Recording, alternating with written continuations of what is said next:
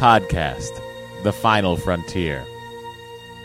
These are the conversations of the friendship Matt Mira and Andrew Secunda Their continuing mission. to seek out old adventures with contrived civilizations. To boldly watch episodes that one of them has watched before.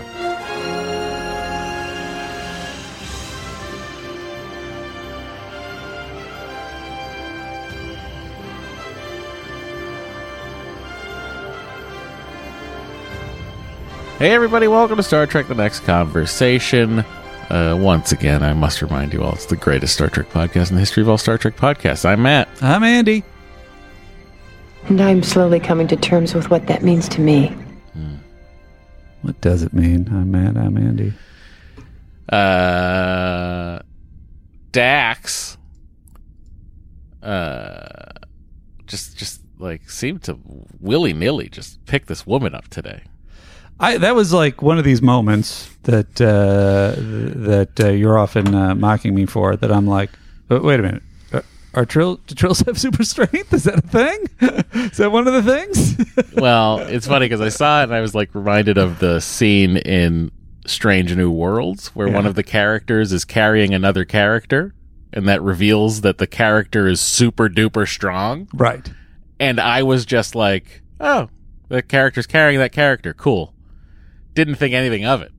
And then I watched this one and I'm like, is Dax super strong? It's really, I guess it's a testament to uh, to the actress playing Melora how light she must have been, It- or that, or how how. Uh, uh, Oh, I think- the I think name I- Terry. Uh, Terry Farrell. I think she's How strong probably is. super strong. yeah. I mean, that was it's impressive. Yeah, I agree. Anyway, now that we got that out of the way, we're going to tell you if you should watch the episode for anything beyond what we just said. Andy, would you have them watch this episode? Of course, Terry Farrell holding a person, anti gravity six. Holds a person. I really blew that one. Matt, would you have them watch this episode? I mean, if you want to see Quark responsible for another death, yes.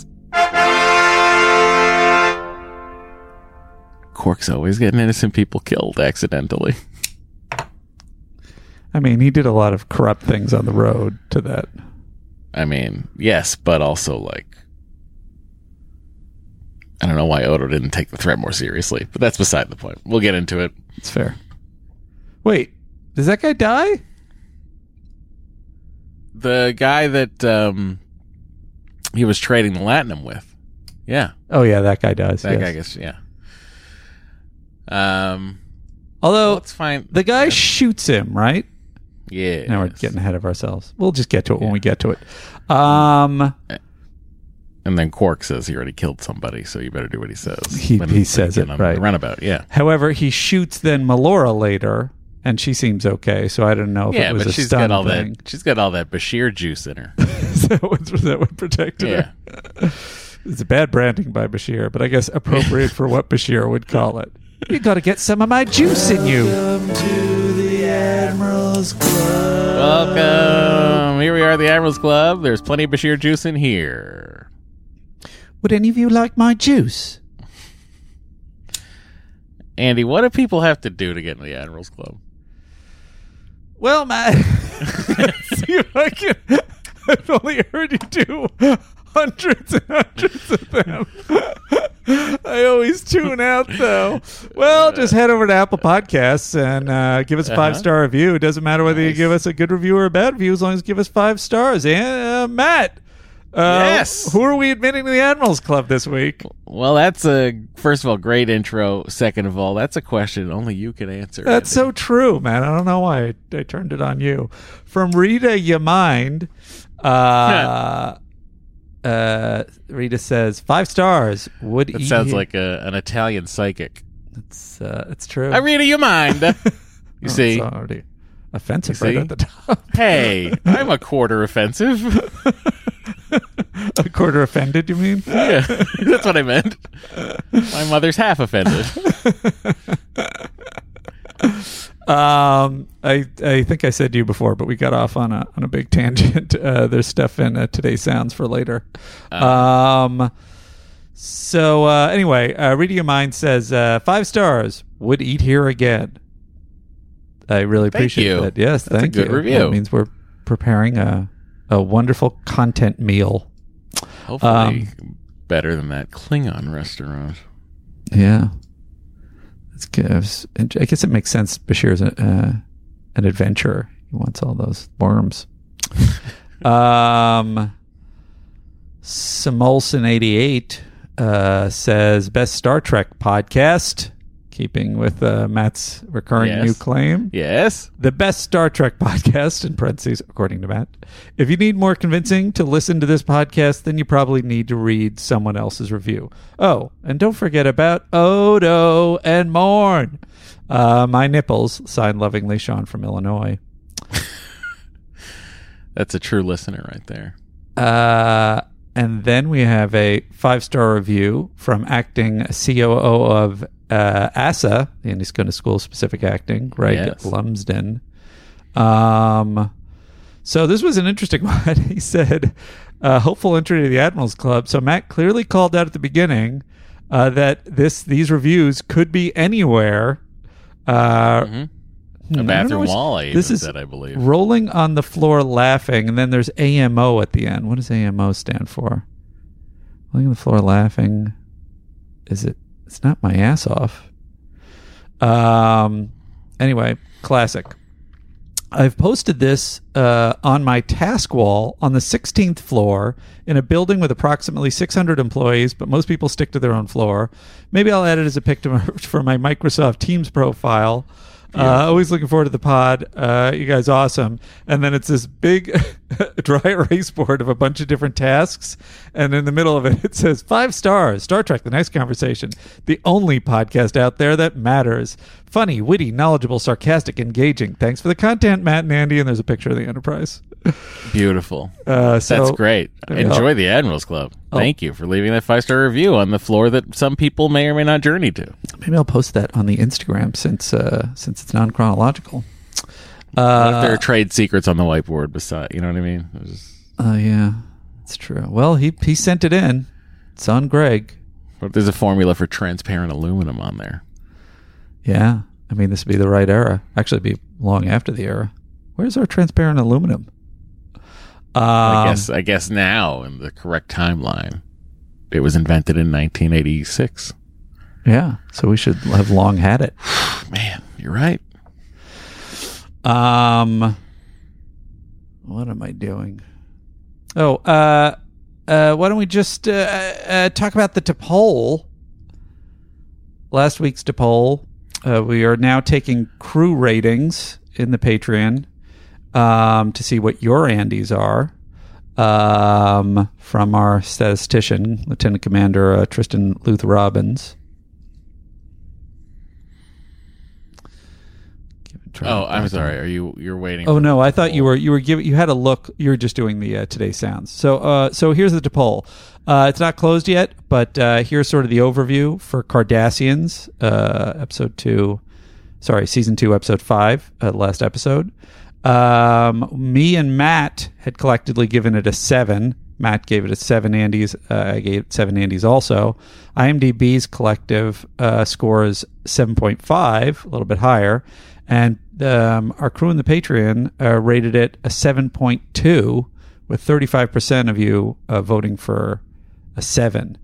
So everybody's pretty solidly, I would say, possibly un, unparalleled in the short time we've been doing this. Uh, agree in the vicinity of a seven for Cardassians. Um, with that said, uh, why don't we uh, check in uh, to the president's? So to the uh, the president's circle lounge. Mhm.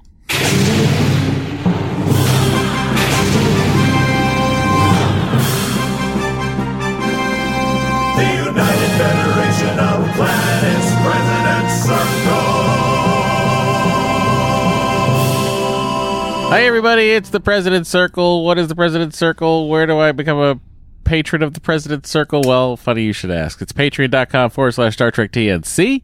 That's where Andy and I do extra podcasts every single month. We're going through Strange New Worlds as it airs right now. We just had an episode drop uh, yesterday because, surprise, Comic Con weekend, they decide to toss an episode out there. And Andy and I saw the Delta signal in the sky. And we slid down our respective uh, Trek poles. Came out in uniforms. came out in uniforms and and sat in front of a Zoom and recorded an episode that, like, I mean, honestly, Andy and I, uh, uh, you know, we watched it. that stepped gingerly through that through that minefield. I just want everyone to know that if you liked that episode of Star Trek Strange New Worlds with Lower Decks crossover, I'm fucking delighted for you. And that's awesome. it's awesome. I love I love relics from TNG. I get it. So good on you everybody. If you want to hear our further thoughts, um, uh, check in with If you Patreon. want like what I would describe as a negative spin unintentionally and I Andy and I have- were talking about it before we started recording today. We both feel bad about it somehow. we want to like everything that you guys like. If you want to have hear us go through a two and a half hour existential crisis, eh, you're welcome to. Head over to patreon.com forward slash Star Trek TNC. We got a lot of other content over there too. Going through Voyagers, we got Enterprises, uh, you know, stuff that's unrelated to uh, that. But and probably we'll be in back in a better headspace next week, even on Strange New Worlds, which we love. Yeah. For now, let's focus on something positive. It's really actually I don't even know how positive it is because the uh, the uh, these opinions are are more critical of uh, the uh, Cardassians episode of DS9, but I think with good reason. Um, these are our Christopher Pike Medal of Valor awardees for the previous week, uh, which are uh, sort of eh, you know dig through the hail bag and uh, see if any uh, hail stand out um, as worthy of uh, special recognition. This one is from Lieutenant Kevin Quinn, who first said, I'm going to listen to the podcast before I give my detailed thoughts on the matter. But speaking as an adopted parent myself, sorry, adopted person myself, I found Sisko's and the DS9 writer's decision at the end of this episode to be extremely dismaying. And then here was the breakdown that Kevin later put. Uh, obviously, this is a horrible situation for all involved. This wasn't an orphan child or a child willingly placed for adoption by the birth parents. This is a victim of kidnapping who was forcibly taken from his birth father and surreptitiously placed for adoption as an act of political sabotage. Sabotage. In the uh, so in a vacuum, Sisko's decision to return custody to his birth father makes a great deal of sense since the birth father never relinquished his custody of his son, either legally or morally. And let's face it, neither father seems like an ideal caretaker. The Bajoran adopted father, adoptive father is not at all respectful of his son's birth heritage, and the boy's self-loathing bears that out. Meanwhile, his birth father seems far more interested in the state of his own political career than the well-being of his long-lost son. All of this makes for an interesting dilemma, and for about 90% of the episode, I thought it did a good job presenting this very complicated situation while acknowledging that there is really no easy solution. So I would have been willing to accept Sisko's decision, except for one thing. As you guys pointed out, this boy is pretty damn old, old enough to express his own wants and needs very clearly. And despite the fact that this child isn't at all shy about expressing his desire to stay with his adoptive father, Sisko seems to go out of his way to disregard the boy's wishes. Now, it's fair to say that the boy's wishes have probably been to some degree warped by the adoptive father. Again, his self loathing is evidence of that. And I do think that the rights of the birth father need to be respected and that the old wrong of this child's kidnapping needs to be rectified in some way. But to simply hand this child back to his birth father without any transition of custody, without any mental health support, without taking into account this boy's own wants and needs whatsoever, frankly, I found it to be extremely an extremely disheartening decision by Sisko. It'd be one thing if Sisko had insisted that the Bajoran adoptive father remain uh, a significant part of the child's life if only over comms, as an emotional lifeline. Instead, Sisko is ripping this kid away from the man who raised him and forcing him to live with a total stranger. Yes, the birth father deserves to have his son back. I'm not saying he doesn't. But what's done is done. Returning this child in this incredibly abrupt and callous way doesn't undo the trauma that was inflicted inflicted on any of these characters. All it does is inflict more trauma. As a first time DS9 viewer, I've always been aware of Sisko's reputation as a commander who's willing to make the hard decision and get his hands dirty for the greater good. But Sisko seemed far more eager to stick it to Gul Dukat than he was interested in finding some kind of compromise solution that was actually best for his child, uh, for the child. Yes, Sisko has the Federation's interest to consider, but is undermining Gul really worth destroying this young boy's life? I know my own personal experience is influencing uh, my view of the matter, but still.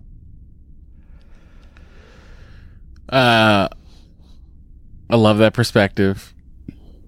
I, I, I do like hearing from people who have, you know, if the episode's about something, people who've experienced that. I love hearing from them. It's interesting because when I was thinking about it, he is four years old when he's separated from his father, Yeah. and Henry is four years old. Yeah. And he's asking And to be adopted and I'm like- by a Bajoran. he sh- i mean i mean if he knows what's good for him um but like and like i the idea that i haven't made a lasting impact on my son at this point Right. with the fucking amount of legwork i've put in yeah. that's disheartening to me Yeah. anyway I mean, at least you'll have his little. but i felt i also felt i felt for the i felt for the cardassian dad as you're supposed to in the episode like i felt well, that's why it's effective. yeah But I, even as we're watching, I had the same feeling that Kevin is kind of getting at with mental health of just like, as I remember, there didn't even seem to be anything of like, all right, well, you'll be able to be in contact with the Bajoran father Yeah, or and- spend some and- time, or yeah it was just like, and no, no sort of moment with the boy afterwards either. no. It's it's like the main issue of the episode was how to resolve it diplomatically, and then once after it was resolved diplomatically, like mm-hmm. The effect on the child was unimportant. Right. Um, uh, I guess uh, uh, O'Brien was uh, more more invested in the child after his all of his nasty things about Cardis. Um, and then Elizabeth Story, uh, another uh, Medal of Valor uh, winner, um, adds to Kevin's hail. Uh, please know that my comment is from the perspective of a mother of two adopted children that are different races uh, than my husband and myself. My son was adopted through foster care, is native Alaskan, and we have an open adoption with his birth parents. My daughter is from China, and she was uh, found abandoned at a police station. We adopted her through an international adoption agency. While watching the show, it really made me think about my daughter, and honestly was upsetting to see this disappointing and problematic portrayal of international adoption. The fact that they made Rugal's father unlikable and defensive reinforced the misconception that adoptive parents are inherently untrustworthy or potentially harmful to their children.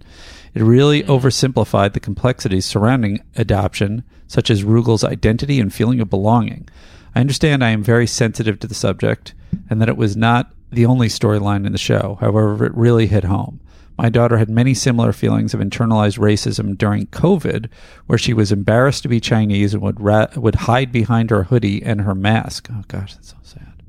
Uh, and unfortunately, there were incidents of peers and even adults who gave her nasty looks and actually said mean things to her.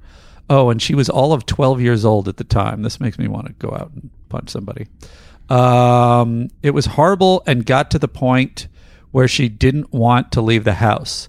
Luckily, we've come out the other side and things are better. However, even the thought of her going to a different con- country and family because things were difficult here in America brings up feelings I can't even begin to express. I understand that Rugal was kidnapped and kept hidden away from his father, which is a horrible crime that needs to be addressed, but just shoving him back into a culture and family that he doesn't know or identify with is cruel.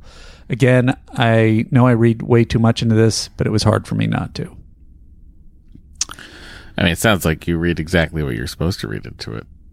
It's a very valid opinion. I mean, up to a point. It is interesting that they did address a lot of the things, the appropriate things about racism and such in the uh, or prejudice in general in the in the episode, and then sort of rush through it at the end when it's sort of a key moment. um, but thank you for uh, for hailing us, Elizabeth. You know, it's interesting. Is like I'm still I'm still not even clear on how having this son brought back into his life would politically damage him. was the idea that he was the one who said forget about the orphans the cardassian orphans? Like don't go back in? Like let's rush out? And that's what Gold, Gul Dukat's argument is? Like i think we should But stay then, here. so Gul kind of like some sort of gray knight here. that's how Gul Dukat is trying to present. What do you mean gray knight? Just like Meaning, like, Ambiguous. you know, it's not, it's not good to kidnap a child, but also it is good to shine a light on the fact that this guy wanted to abandon all the orphans. Well, Gul Dukat isn't in reality because we know the real reason Gul Dukat was doing any of this was just to maintain political power over Bajor or, or military Right. power over Bajor. But uh, the way Gul Dukat is presenting it is like, I was saying we should stay there for the orphans, and he Right. said we should get off. And then as a result, he lost his own son. Um, I think it's the argument. It's not. It's not a really great Gul Dukat voice that I'm doing there. No, no, it was perfect. I thought he was here. Okay, great. Thanks. Yeah. Um. Anyway, uh, just to, just to give the appropriate uh, the appropriate weight to the the hail, uh, Elizabeth. That's incredibly upsetting. Uh, I hope uh, I hope your daughter's doing well and came through that okay. Uh, that's just so uh, really brings tears to my eyes just thinking about her going through that. Um, and uh, I think all of your Fucking points are valid. Gross. Yeah. And it makes me really not happy with people. Yeah. But again, Um, there's good people on both sides. No, I've stop, always no, said stop this. tagging No, no, with that, yeah, Matt. yeah. Matt, do you yeah. understand? You're enforcing the wrong person's perspective. Uh, you're talking about the guy who went after the, By the Asian way, reporter and implied that that's- it was her pro- her fault. That's it's never not going to be funny to me to say there are good people on both sides, and for you to try to wave me on. Um. Anyway, those are our those are our Medal of Valor winners, well deserved. Uh, let's get into the Enjoy. priority one messages proper. You got it. Here we go. Captain, incoming message. Priority 1 message from Starfleet coming in on secured channel. Yes. Cosmo and James Moore are old friends and old friends. That, that, that, that was the, the fastest to a uh, Ron Moore, Roger Moore. a Josh Moore, Ronald D. Moore. a Joe Moore, I have a Carl Moore. Shout out to all you more. Well, they've updated the app I use, and everything is a thousand times more legible. Oh wow, Yeah. interesting. Uh, anyway, Cosmo writes: Are the Cardassians the best alien makeup in Trek? Maybe TNG era Klingons and Ferengi are up there, but I think the Cardis are some of the coolest looking ever.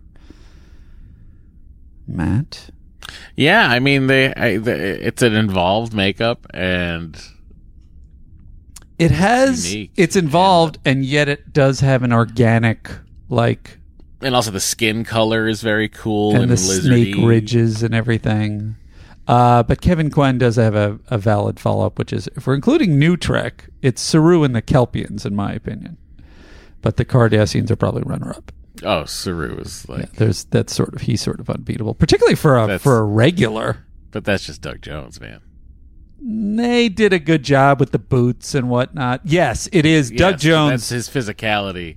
for sure. But they did well. This is this is what the genius of it is, and this is why it's probably hard to do it for more than like one regular. You need someone like Doug Jones, his physicality, his ability as an actor, and then you need the the makeup and the costuming that they build around him and the prosthetics Mm-hmm. to work with it. Um, right. and it's all perfection. But yeah, the car. I mean, as far as like screen time is concerned, uh, yeah, Cardassians get a ton, and the makeup always looks good. Um, I would say that the, as I've been saying, I think the DS9, even just passing aliens, are always really different and well done. I don't know if it was a different person handling them on DS9. I was overseeing stuff, but I think uh, it was a higher um, alien budget. interesting. Then for It's like, hey, we're in the we're at a we're at a station in the gamma qua- on the edge of the gamma quadrant, so you got to fill it with kooky, kooky, kooky aliens. I feel like I want to ask my. Uh, no, you don't. That's not a way to re-engage. You're right. That's good. Thank you. Thank you for playing me. I think I feel like Matt just saved me from blowing it with a lady. Is what just happened. But shouldn't I ask her out now? I'll just You ask her out heard now. everybody- I already everybody asked her out. I'll ask her out again. phone. What's that? I could hear you picking up the phone. It was like amazing. I had to slap it out of your hand. Sean Jordan um, says the aliens who listen to the podcast will be sad that Matt doesn't believe in them. it's true. It was a big scandal in the last episode. Uh, Neil Studd says Matt quipped that Dream Lover would probably have top the charts in the UK, albeit cons- covered by someone from the cast of EastEnders. Funnily enough, it was covered in the in the aughts by Jason Donovan, formerly of the soap opera Neighbours, made in Australia. Oh my god. with a largely British following, who has topped the British charts uh, Oh on four God. separate occasions. That's fucking incredible. They Don't ever change, England. very consistent in their tastes. Uh, I like listening to the oldies sung by young, attractive people. But that's the thing. The people that you're doing the impression of aren't the ones buying records. That's why it's so fascinating to me. No, you don't think it's the little old ladies I mean, with their crackers? I, don't know. You don't think it's Biscuits. it's They'd the uh, the bad impression of women by uh, Monty Python in uh, drag? um, Tom Bondurant says, When I rewatched this episode a while back, I was mostly interested in the custody battle. At the time, I wanted the station to have some Federation frontier judge appoint a guardian ad uh, litem. I don't know that that uh, Latin to protect the kids' legal interests, since that seemed to be like the more compelling plot. However, listening to you guys focus on the story's mystery slash conspiracy aspects, I think I might have been missing the point. It's definitely more fun to watch Garak and Bashir follow clues. I mean that that dynamic is the heart and soul of the episode to me. The Garak Bashir dynamic, I don't know. I, I mean, and I that's I like it. it's the most fun part for sure. I don't know. I feel like there there is another heart in it, and based on even Well, the hails we've received, right. I don't know how successful they You're landed correct. it. So You're correct, but like, how about this? okay, The charm of the episode yes, that is is undeniable. those two. I'll run it to poll. Thank uh, you for correcting me. I would have aired. We've both done it so far. We're really saving each other. I love it. we're in a we're, we're in a more uh, collegial uh, atmosphere now that we're out in the cold on our. Now that we've gone through the the tragedy of of those old scientists, being the only two people that apparently have, have reticence about that episode. Um, Lieutenant Diggles says had to pause to comment, had to pause the pod to comment during the saucer section. Where the heck are those yawn horns? Every other comment from Matt needs the wah wah wah. needs the uh, wah wah wah wah. I need my sad bassoons to weigh in. Live, yawn, and prosper. I think we lost track of it because I used to play it to to get under his skin when he yawned. Um,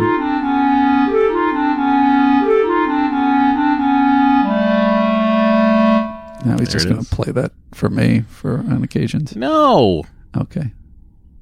Thank you. Lieutenant Justine Adamek says, Why is it that every time a call comes in, someone in ops has to answer it like a switchboard? uh, and then Ben Plevin had a, another valid point, which is this brought up another question for me on the Enterprise D.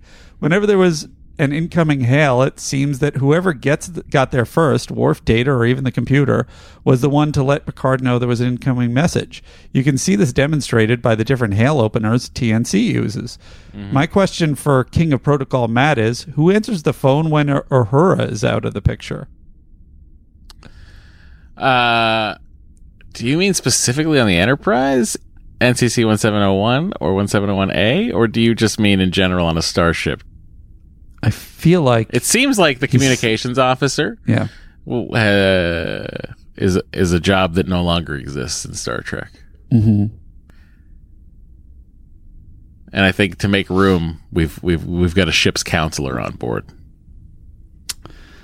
Think about this episode of this Cardassians episode. If it were on the Enterprise D, we would at least have a couple of scenes with Deanna discussing the emotional impact with the child. Oh yeah. Oh yeah. Oh yeah. the worst use oh, of that. give me that emotional impact.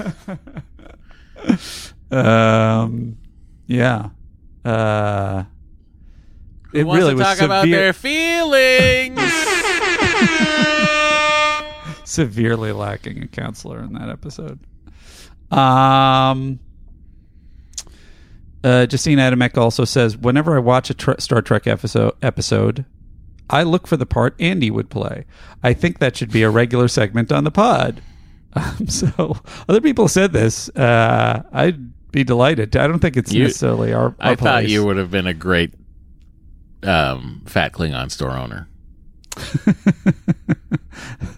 I don't. I don't really have that guy's uh, singing chops. He's a Well, we can work on that. blues expert. Um, I definitely would have a lot to say about the food. Um, uh, feel free to send in your your uh, your videos or images. Maybe we'll put it on Twitter. Oh, also, just as a side note, um, um, sorry, uh, Lieutenant uh, Jeff Mullins, Lieutenant Commander Jeff Mullins, has been making uh, videos for our TikTok we just had. It's non chronological, so they've just been Strange New World stuff thus far from our Patreon. Um, but we're getting that going again. Uh, we're going to figure out a way if you have old stuff that you guys sent in that never made it to the Instagram. Uh, I think uh, Jeff has some plans to uh, start the back the Here, let, me, backlog. let me fix this for you. okay. This this your pitch to the audience here. Well, I don't think we have a, a plan yet. That's part of the reason. Right. I, Here's what I'm I want to say. Here's what you actually want. All right, go ahead. Are you ready? Mhm. If you ever remember a particularly funny bit from an episode that you love and happened a long time ago, it's time to dig into that episode and let Jeff Mullins know about it. And from there, maybe he'll make a video. I think that's a slightly different uh, thing that I'm saying. But uh, yes, I think that is also great. Uh, you can do that. You can send it in to me. I could forward it to Jeff. I, we can track it I don't think you know exactly what you want. oh, you're you sa- want no. Well, what I said. You want the thing I said. well, you're you're oh, you're saying fix the thing I'm asking for. You're not saying fix fix the uh, the commu- thing I'm communicating. Right. Right. Okay. You're ch- yeah. Yeah. Well, the thing I'm trying to get to, Matt, is that a lot of people made content that I never posted. So But that's did they what make I'm it for to- you to post? I, well, I believe that that was the imply the implication. then you failed. You failed them miserably. Well, it's because I was obsessed with chronological order. All right. So if you were failed by Andy in the past, right into Jeff Mullins. I mean, this is now now it's going to be a, just a deluge of all the people who I've failed. Um. Anyway, Tristan Luth Robbins uh, hails us. I have a theory that the perceived animosity between Garak and Dukat stems from a tailor shop incident where Garak refused to let out Dukat's trousers. Taken as a kinky euphemism, that certainly tracks with Andy's theory. My theory being that Garak and Dukat had a had a tryst and it went badly, and that's uh, that explains the hostility between them. Probably, from what I've seen with Garak so far, you know, he was uh, he was a little bit of a slam bang thank you, ma'am, kind of uh, kind of a mode. And Dukat uh, thought there was going to be more, and uh, that's what went sour. It's really that's interesting. That that's how you'd categorize those two. Check in on my uh, on my uh, my Substack for my uh, my Dukat uh, Garak uh, fan fiction that I've been working on. Nice.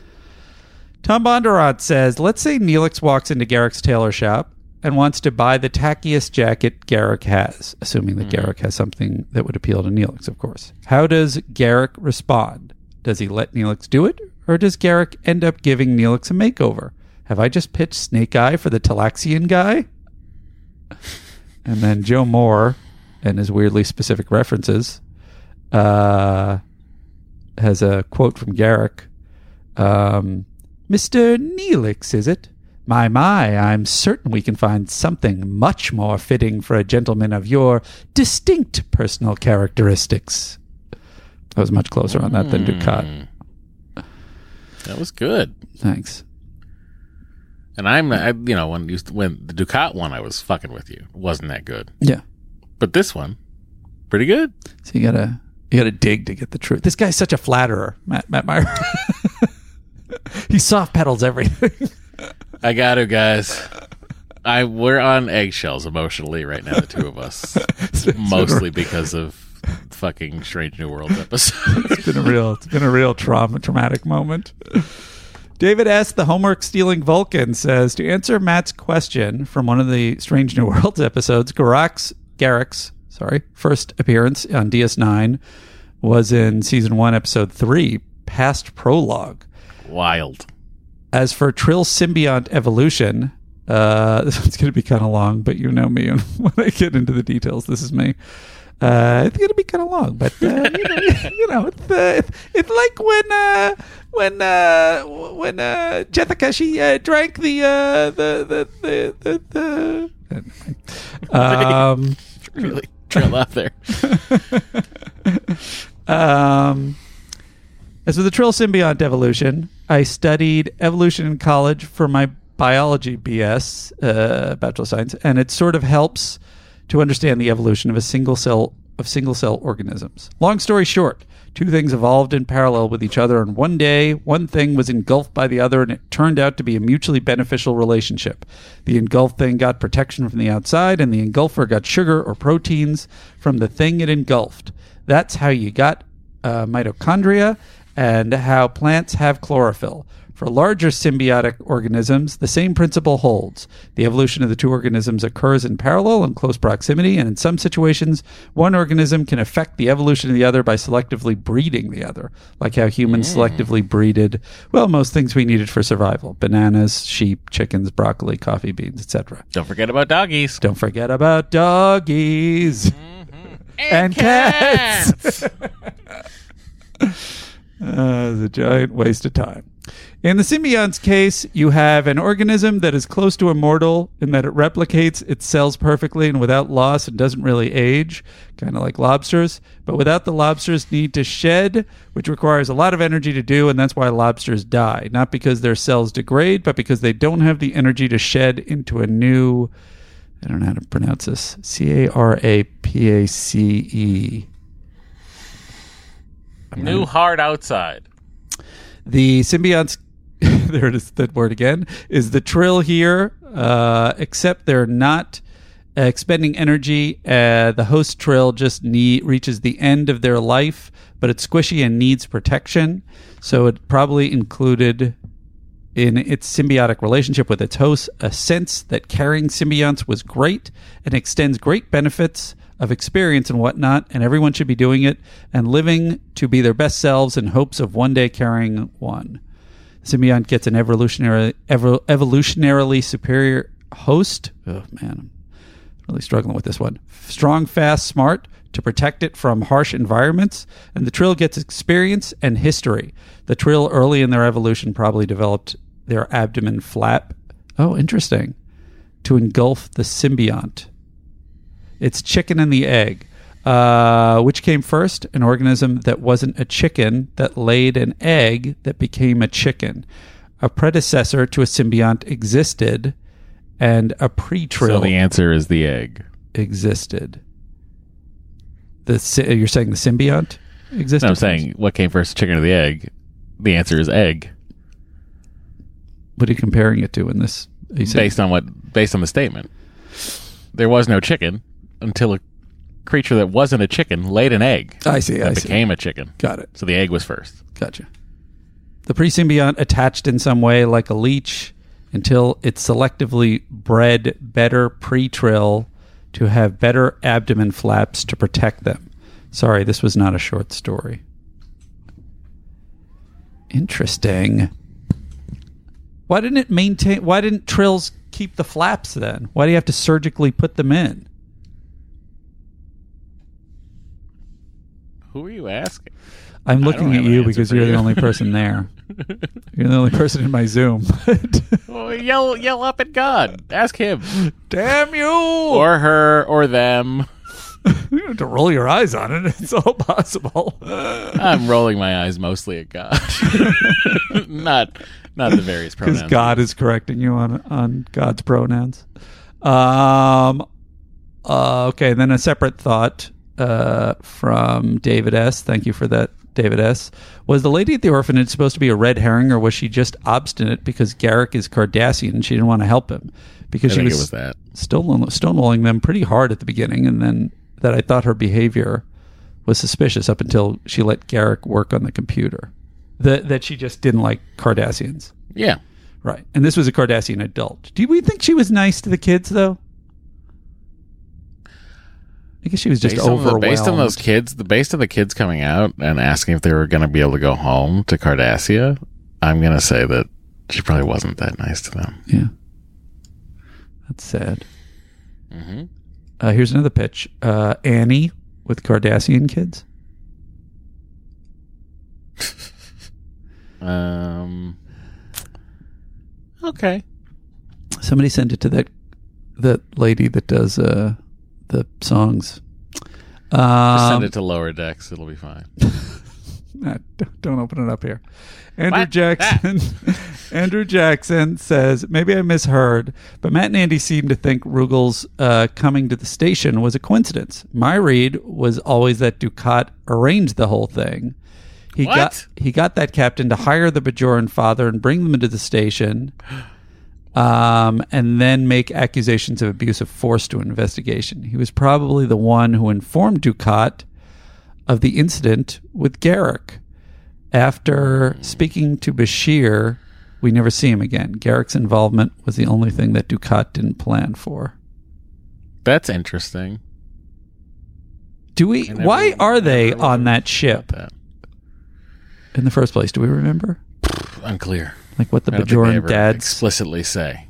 Which, like, if he's such a such a Bajor diehard, why is he leaving the planet? Um, I guess he's allowed to travel. Lieutenant Commander Jeff But Mullins, he, but he shouldn't, you know?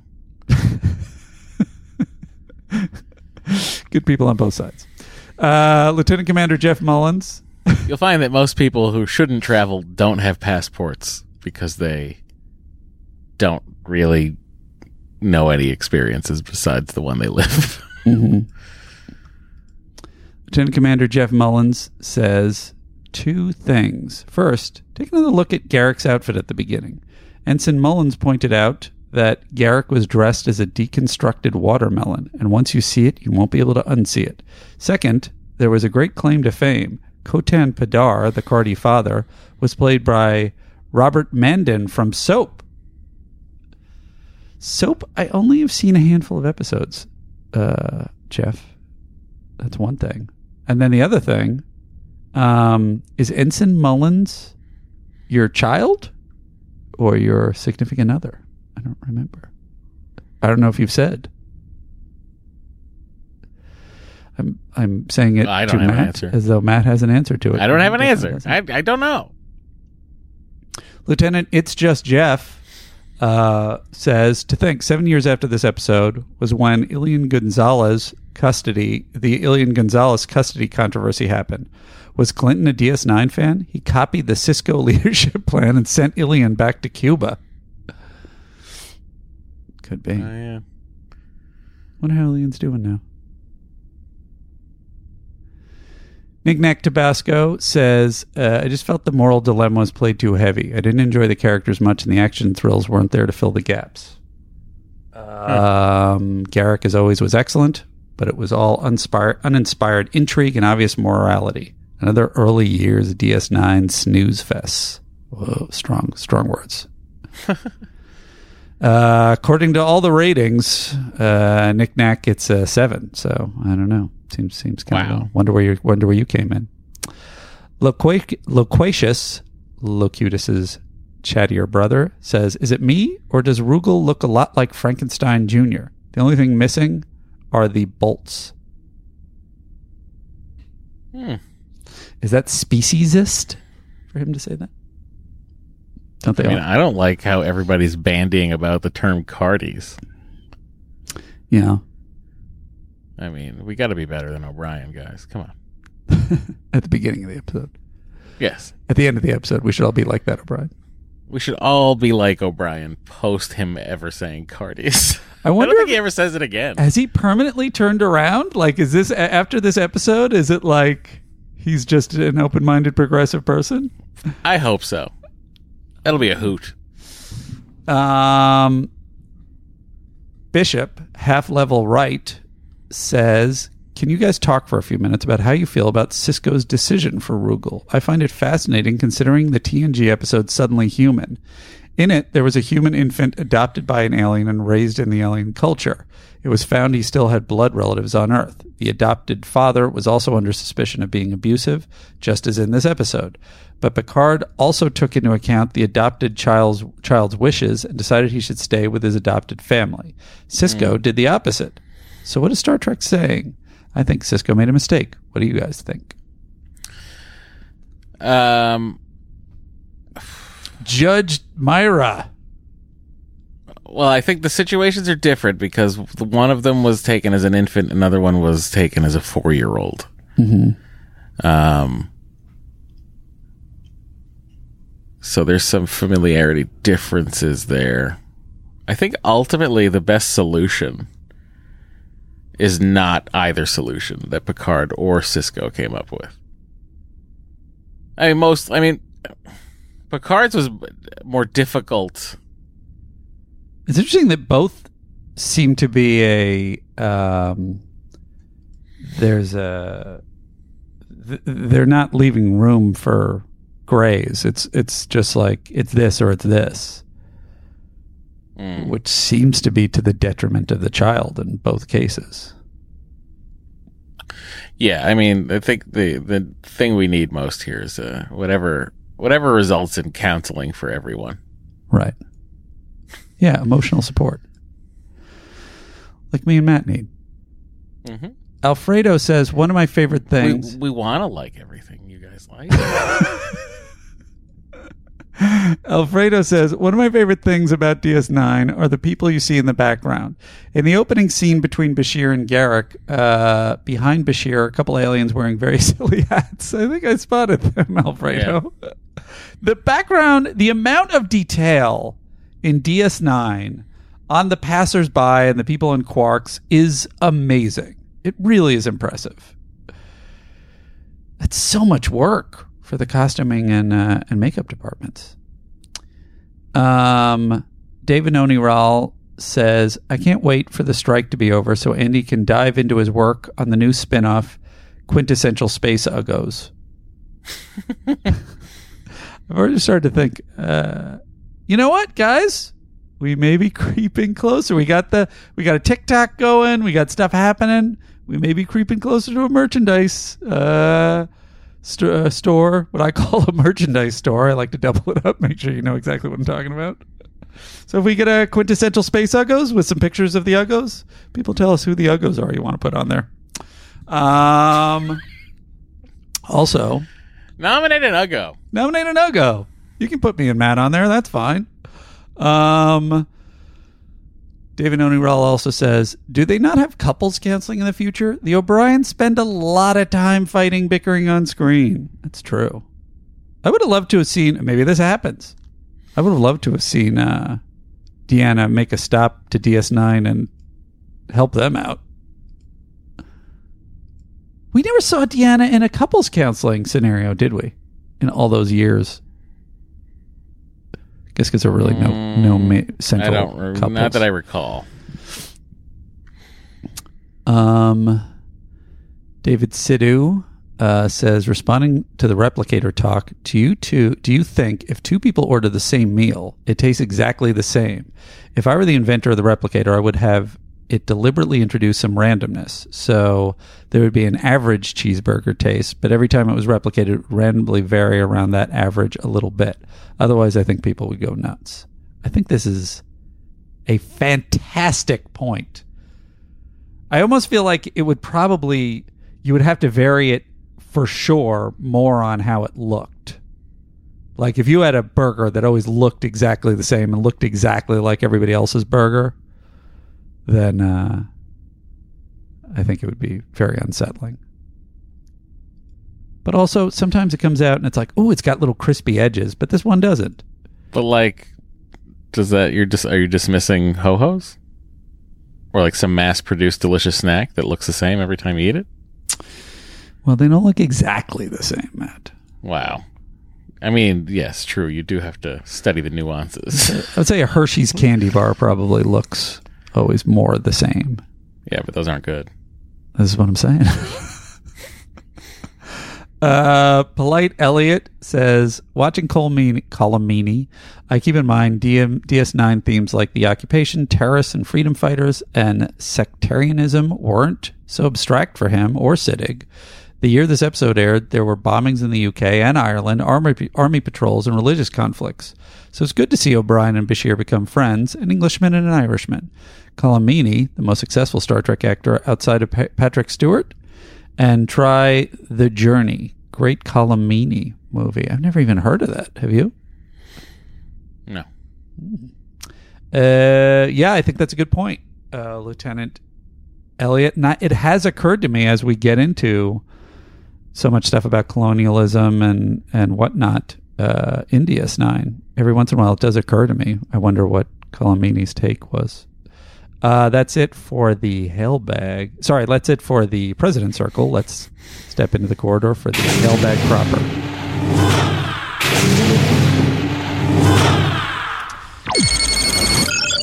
Captain, we are being hailed.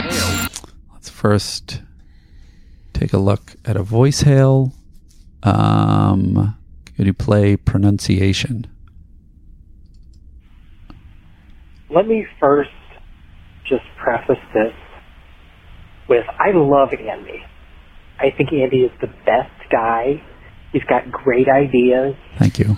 He always has interesting insights, and he's usually the smartest person in the room unless Matt is also there. I don't know So when I say this, it's not a critique of Andy. It's just that I'm trying to help the guy out. Okay. I love him. All right. It's pronounced Andrew the Kun Da. Get it right. I will say once a week, maybe once every two weeks, the conversation pops into my head where Andy confused himself into thinking he didn't know how to pronounce his own name. This is the level of self doubt that is uh, roaming around this brain. of, on on how to pronounce Secunda from Andrew Secunda was incredible. is that how I say I Andrew it- Secunda? Uh, I don't know. but I do, honest to God, uh, I swear on the life of Henry, that pops into my head pretty frequently, and I uh, laugh, I chuckle at it. It was a memorable moment for all I concerned. go, "What a what a weirdo!" It's also uh, an indicator of where this uh, this gentleman in is is in in his um, in his uh, yeah. Star Trek listening, I suppose. We're TNG listening. We're a listen. Yeah. Um, this is from Filmy Girl. Says, uh, really enjoyed this episode. I was having a pretty bad day, but the description of how the Trill first became joined had me laughing so hard it brought tears to my eyes. It's probably also correct. Regarding the Garak Fucks t shirt, I was just at shore leave and saw a handful of Friend of Garak t shirts, which I enjoyed Oh, immensely nice. as a friend of Garak myself. So I really think Gar- Garak Fucks is, uh, we got to get those out there. Nobody steal our idea. This episode looms large in the Gashir ship lore, and I'm sure you can imagine the number of fanfics that begin with Garak waking Bashir up in his bed. I can only imagine. Um, one of the guests at Shore Leave this year was Robbie McNeill, and something he said on Delta Flyer stuck with me. Yes, ma'am. Um, no, actually, it was about how the better episodes serve the series regulars versus centering the guest stars. And I think the episode does well uh, with Bashir's seduction, sexual or non-sexual, depending on your take, as the point of all all the Cardassian intrigue versus dwelling too much on the nitty-gritty politics. Anyway, glad to have you guys back.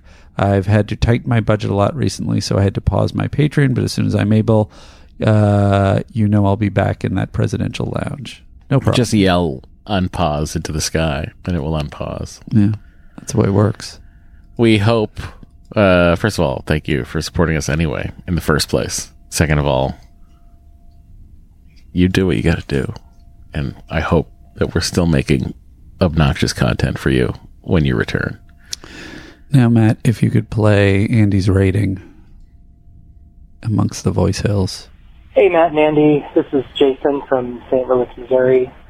Uh, my first time calling in, but I think I can help uh, Matt out here with his quandary on how Andy does his ranking of the, or uh, his evaluation of the Star Trek shows. Mm-hmm. And it kind of fits in Star Trek form because I think it, it violates some sort of time paradox that back in the uh, TNG days, you were you guys were trying to figure out what the higher the fewer means. Mm. In this last episode, I think the meaning actually came out, and somehow they got that information in the past and put it into a Star Trek episode, so you guys could create this. The answer is is that the higher esteem that Andy has for an episode, the fewer Andys. See, it makes perfect sense. The higher, the fewer. I mean, I, that's how Andy's brain works from the hundreds of hours that I've listened to him talk. Again, I could be wrong, but He- Mira, does that make sense to you? that makes Thanks that, for everything you do. I really love the show, guys. Great thank, job. thank you for calling in. And that does make some sense to me. but again, we are talking about someone who forgot how to pronounce their own name. So It's true. I don't think we'll ever know fully how uh, Andy's brain works. Uh, and me least of all. Uh, this is from Clayton. Brain and brain. What is brain? What is that from? Remember that? No. Spock's brain, TOS, those old scientists. Oh my gosh. uh, this one is from Clayton Johnson. Uh, this is yet another trill take. Uh, I mean, just inherently, the title's fucking stupid. oh no, I can't. I'm sorry. Matt, at least at least make them pay for to hear our, We didn't- our sourness. Just say, I'm like, there's like stuff that like you don't you don't need to meta comment on TOS or DS9 or whatever. These abbreviations for the show. You didn't need to. you weren't going to be able to contain Never mind. yourself. Whatever. It's in his interest not to do this in the main pod, and he still can't stop himself. I Um, am so sorry. It's uh, it's you know, I mean, uh, you, really, I'm the only person you do need to apologize to. Um, dear Matt and Andy, but see what they're doing, Matt. Is there? It's like we call it TOS in the real world. Well, why would Yeah, people yeah. in Star Trek be calling it TOS? Well, it's because Why- they have an why actual ever, reason Why for should they why ever have to? What do you mean? Why should they ever have to refer to that era as something? Well, they're referring to it because they're they're winking at us and saying, "Well, we call it TOS, but this is what their reason Can't for they just calling wink at each TOS other is." and I enjoy their interactions? Um, I mean, you know, this is a it's a meta show. That's what they do. It's, it's Facebook is now Meta. I get it. Um, dear Matt and Andy, in the spirit of not perpetuating the discourse, I'd like to share a metaphor that illustrates how I believe the Trill symbiont relationship works. Let's say your name is Henry and you got married to the widow next door who's been married seven times before. Every one of her previous husbands wrote detailed diaries shot extensive home videos, and kept textbooks and manuals covering their education and work experience. The widow has archived these materials, and every time she remarries, she insists that her new husband memorize and internalize the records left by her previous husbands. Being the eighth husband, you are tasked with absorbing the records of seven previous husbands. You didn't experience the chronicled lives firsthand, but you now possess intimate knowledge of them. You are still Henry, but thanks to getting married, you have now been inexorably changed by reading the thoughts of so many husbands. You feel like you know them, like they're now a part of you, and you're now part of a legacy of husbands to the widow next door. I'll wrap up before my metaphor gets too unwieldy. Hope, hopefully, it makes sense of the Trill and symbionts. Peace and long life, Clayton.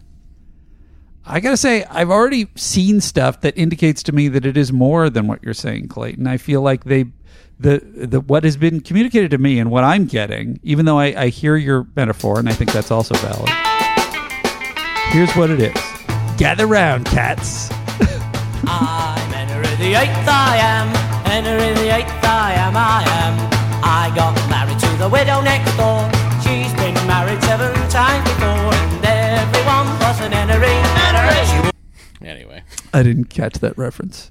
Oh, I, that's why I laughed. It's good. Oh he was God, a good reference. Sending us, they're just sending us in the Herman's Hermit song. yeah, it's fantastic. I love it.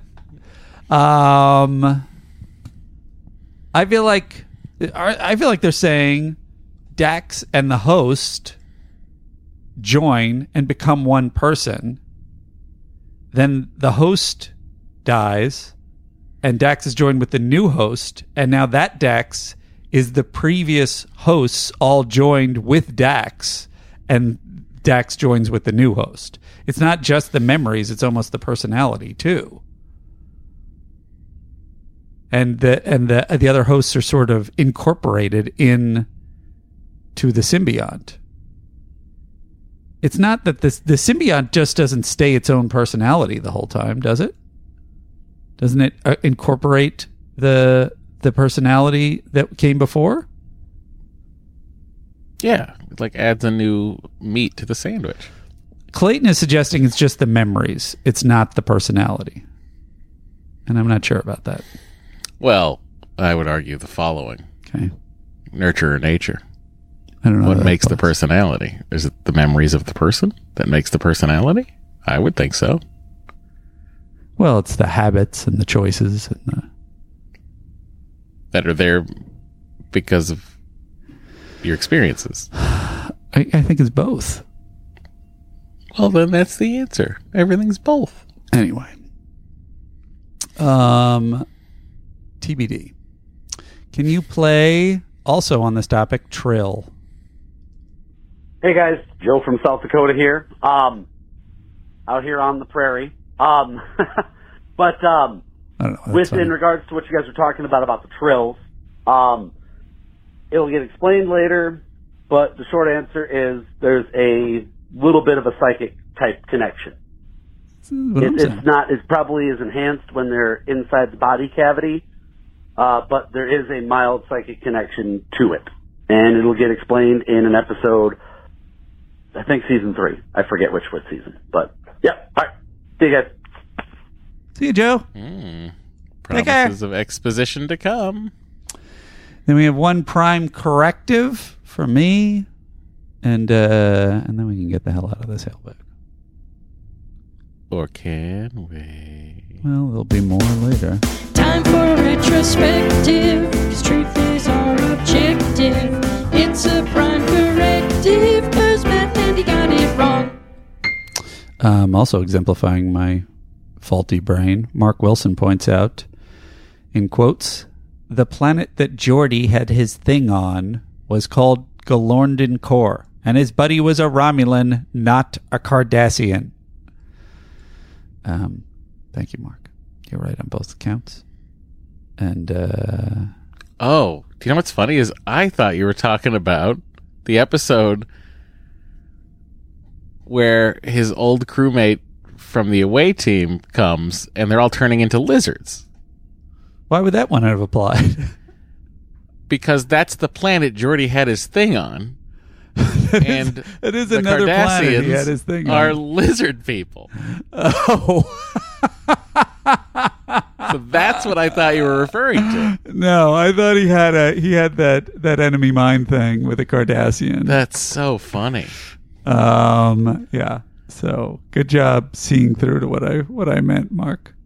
Um, that's it for the hails. If you would like to send a hail, you can send it to sttncpod at gmail.com. Please put the title of the episode you're referring to in the subject heading somewhere. Uh, you can tweet my co-host. No, there's no such thing. It's called X now. Is it called X? Yeah, where you been? I don't know him. I've been on Twitter. Why would they change? What's, Why would you be on Twitter? He's running it into the ground anyway. It's called X now. Uh, I don't know. Uh, okay. Why would you call it X? So weird. Uh huh. So many weird. It's almost like an eccentric billionaire bought the company so many weird choices. and is doing a lot of dumb things honestly, we're on Threads. because he's See- kind of a garbage person. You can find us on Threads. I don't. I just don't want as many things. Is there an app that's just like here? Can you just send this to all my social media so I don't have to fucking do this nine times? Um. So anyway, whatever you want to do, X or Instagram. He's at Matt Mira. He got both of them. Uh, my Instagram is at Andrew Secunda. My Twitter is at Secunda. Our Instagram and Twitter account is at Star Trek TNC. Um, and if you want to send a voicemail, you can send it. Plug the TikTok, you ding dong.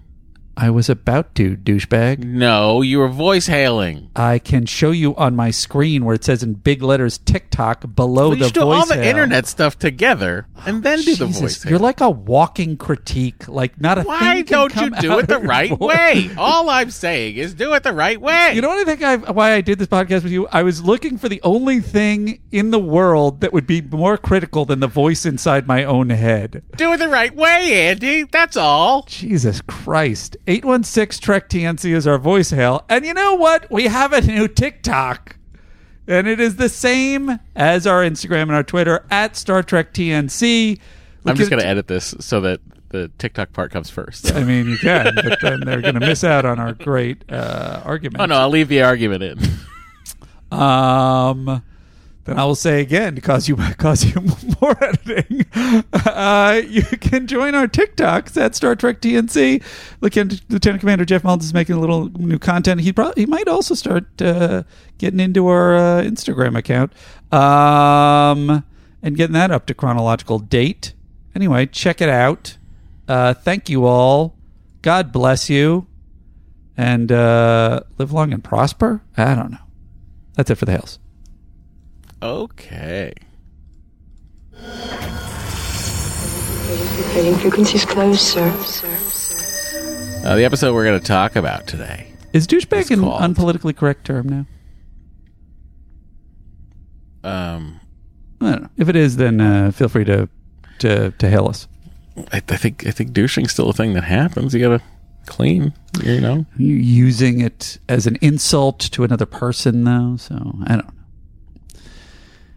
Who knows? I, I mean, well, Should we come up with something else? okay. Um, jerkweed.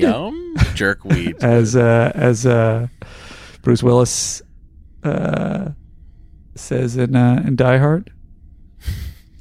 I was always like jerkweed.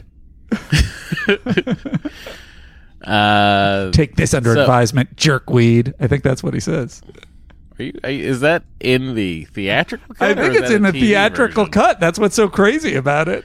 That's wild. I always assumed it was a TV cut edit thing. No, So I don't know if they limit. There's got to be curses in that movie, so I don't know if they were limiting the amount of curses that they did. wasn't it an R though? Wasn't it? an R? Yeah, there's there's nudity in it. So totally So unnecessary a nudity in choice. it. so it's just a choice then by yeah. Bruce. Bruno was like, I want to get my own thing going here. Everybody be calling each other Dirkweed. And then give me my harmonica. All right. Talk about- golden white coolers. We're dating ourselves. We're very old. Melora uh, is the name of the episode, which aired the 31st. Ooh, it's a spooky one.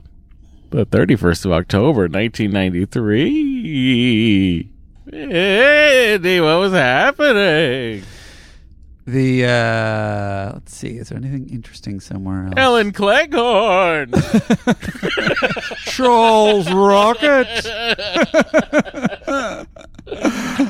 um I don't know which one to do. Uh, there's uh, uh, number one in the U.S. is "Dream Lover" by Mariah Carey. Number one in the U.K. is "I Do Anything for Love," and number one uh, alternative song is "Heart Shaped Box." So, pick 'em.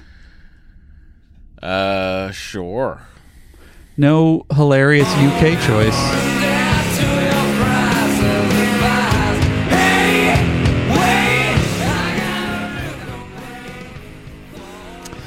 A number one movie that week, The Nightmare Before Christmas. I was gonna say that out loud. Oh, I'm sorry I didn't give. Do you want me to? Should we make that That's a little? wild.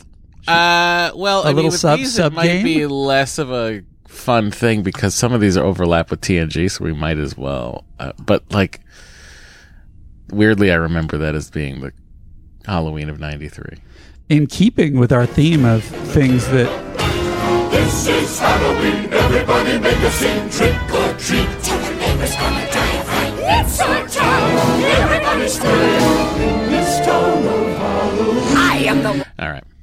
did you love it? I was I was sort of I wanted it to Did be I a love little Nightmare darker. Before Christmas? Yeah, I liked it. I liked it a lot. yeah, I didn't love it. yeah. Uh, number one TV show that week, Home Improvement burst that week. Oh, Oh, actress Letitia Wright, Shuri in the Black Panther movies. Um, events: Rudy Giuliani is elected mayor of New York City. The WB network is announced. Mike Nelson takes over for Joel Hodgson as the Mystery I Science mean, let's just discuss what a what a Fall what from a Grace. Are you talking about turn. What a Giuliani? turn, for Giuliani. Like I can't even like. It's shocking. It's like where he ends up. Like if you went back in time and like we're like, look at this. This is this is where we are at. He put his I- he like, put his shocking. chips down in a direction, and he just went hundred percent in that direction. I mean, that's how you clean up Times Square. You know. What, what do you mean? oh, you put your chips down in one Yeah. direction? Yeah. I mean, I guess. It just seems like that's a less confusing direction to go in.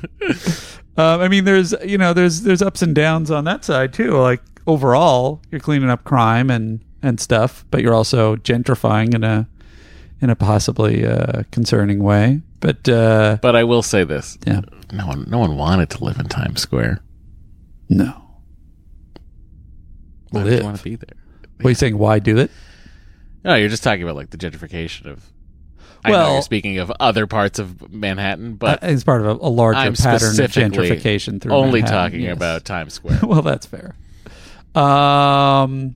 Anyway, yes, I agree. Very, very, very strange series of choices in that man's in that man's career. Um, Mike Nelson takes over for Joel Hodgson as host host of Mystery Science Theater three thousand, and lastly, the Time magazine cover. Voice of America, Howard Stern. Can you guess who the other person is? Imus. No, good good choice though. Uh, Mancow? No. Rush Limbaugh. Of course. Of course. And then we have to check in. What was going on? what a on? rise to grace for Rush Limbaugh. I'm kidding.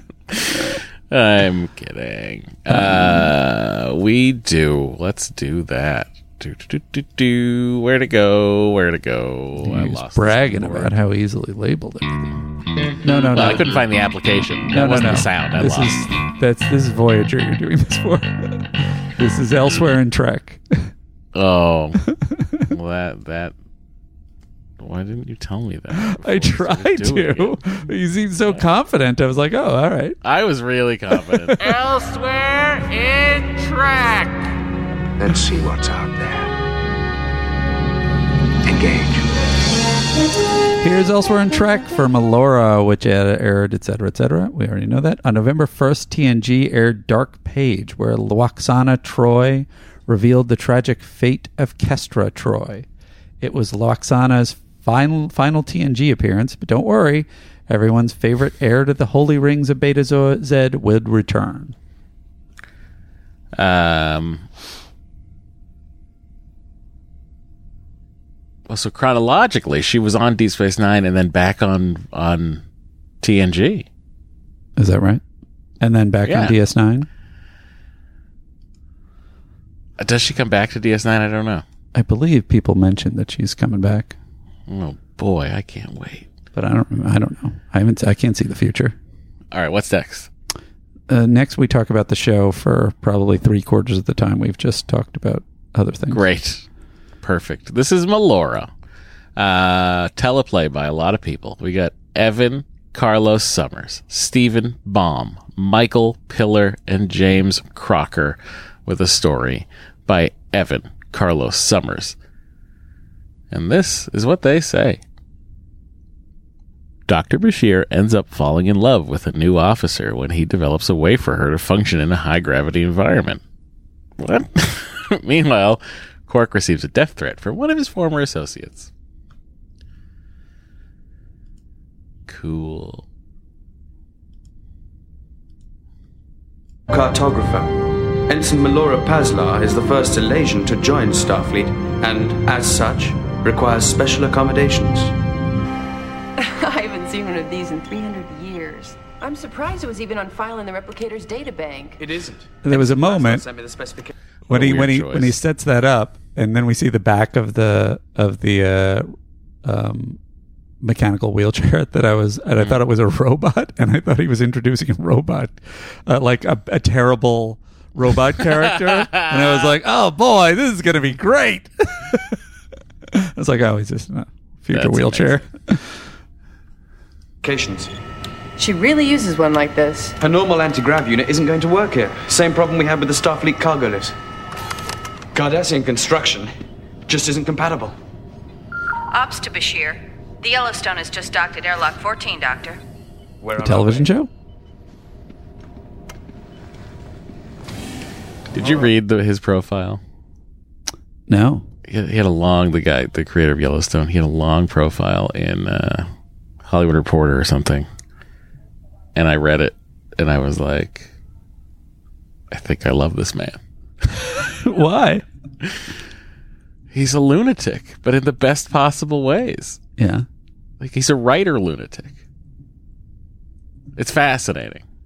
And like I've never seen a human being shit on his line producer so much out loud.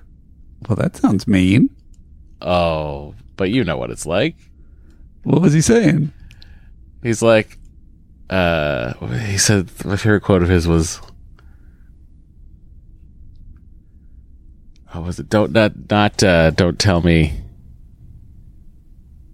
we don't have the money, just tell me how much it costs. Uh and there was like some other quote.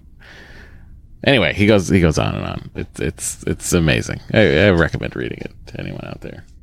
Um, I do. I did. Uh, uh, I was on a real kick. Um, what is his name? I was on a real kick. Uh, Taylor Sheridan.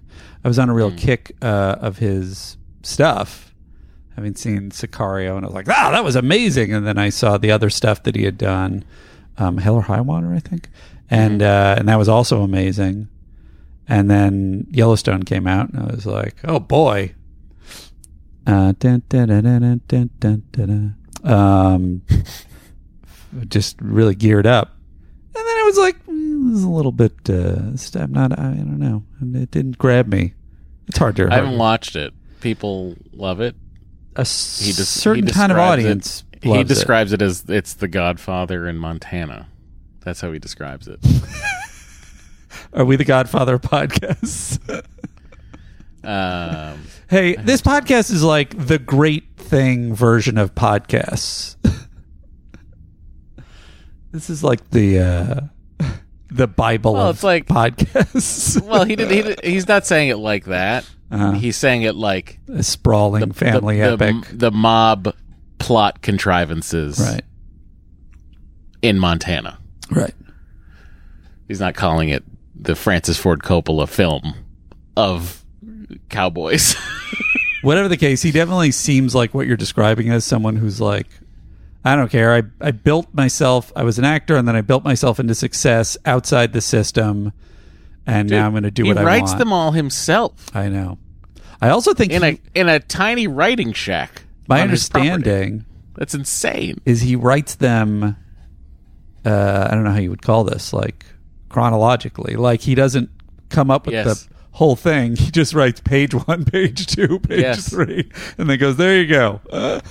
Which is crazy. It's insane. I love it.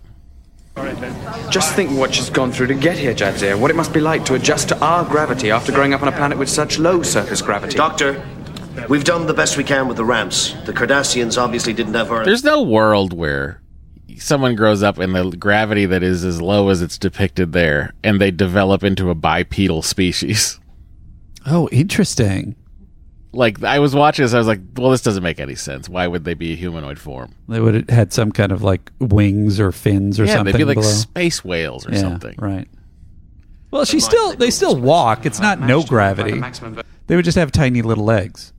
Do they walk? Because the picture of her and her brother, they're flying through the air like Greatest American Hero. Yeah, I guess that's true. What's it? They're saying low gravity though. centimeters to a slope of 56 Yeah. degrees. Not no That's still gravity. A lot of places around here she won't have access to. Can't we just use the It train? seems to be like a water buoyancy situation. You know what I mean? Mm-hmm. Like a neutral buoyancy kind of a gravity. Put her to help her get around. It makes sense to me.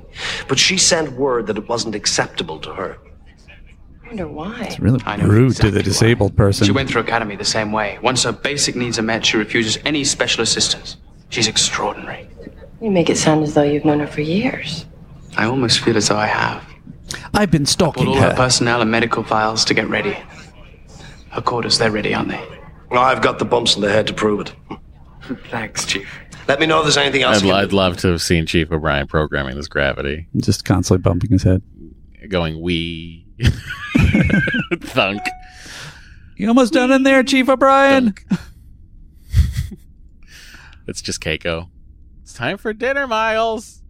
I'm still working on it. Leave me alone. Reporting for duty. Welcome to DS9, Ensign. I'm Chief Science Officer Jadzia Dax. And this is. Dr. Bashir, we spoke on subspace. Good to meet you in person. I see you have my trolley car ready to go. As requested. Can I help? I'm fine, thank you.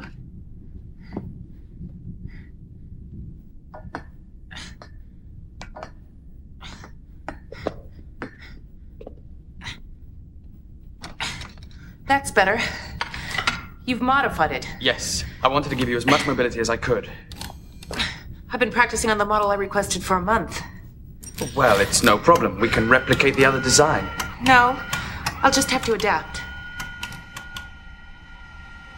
What is with this lady? Why can't she accept my design I changed on her? a real piece of work. Can you believe this? The Gamma Quadrant the day after she arrives. I'm sure the Chief Science Officer has more important things to do than chart a sector in the Gamma Quadrant. Um, I'd be like, we're on a space station. We don't move. I have nothing to do. I'm flying in that runway. You understand that the plot of this show is that we just stay exactly where we are. We're not exploring anything. You understand this, right? You didn't modify the specifications I gave you for my quarters, did you? not one iota. You can control the gravity unit with this device, if you'd care to try it out. Thank you, I will. It was a pleasure meeting both of you.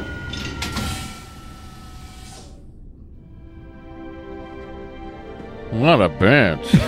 wow, guys, that's the but that's the look. That's the look they gave. That each is other. the look they gave each other. However, there is an element in this episode, and I know it's like they're trying to break to the, to the point where she accepts help and she sort of lets people in and whatever.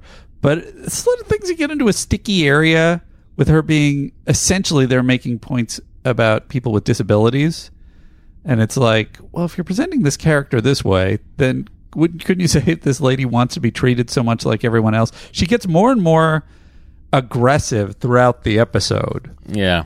And it's kind of like it's almost like they're presenting her as having like borderline personality disorder in every exchange. And it's kind of like, well, if you want to be treated like everyone else, maybe stop acting like this. Just act like everyone else. But I don't know. I agree. In terms of how they're presenting her. I wish that um, one of his modifications was a little bell. She's coming. She's coming. Everyone, everyone stop talking about her. clink, clink, clink, clink, clink, clink. Welcome, Ensign. I'm Commander Benjamin Sisko. Am I late? Well, not at all. Didn't even shake his hand. You can't. You can't. You can't fucking make the effort to shake his hand. Yeah. Kind of mean. She's like, my only problem with this character is how rude she is to superior officers. Yeah. I'm like, but I get it. Like, I get what they're saying. What are they saying? People with disabilities are rude to superior officers. No, she's she's she's. I mean, I don't don't want to call it rude. What should I? What should we call it? Disrespectful? Uh, annoying.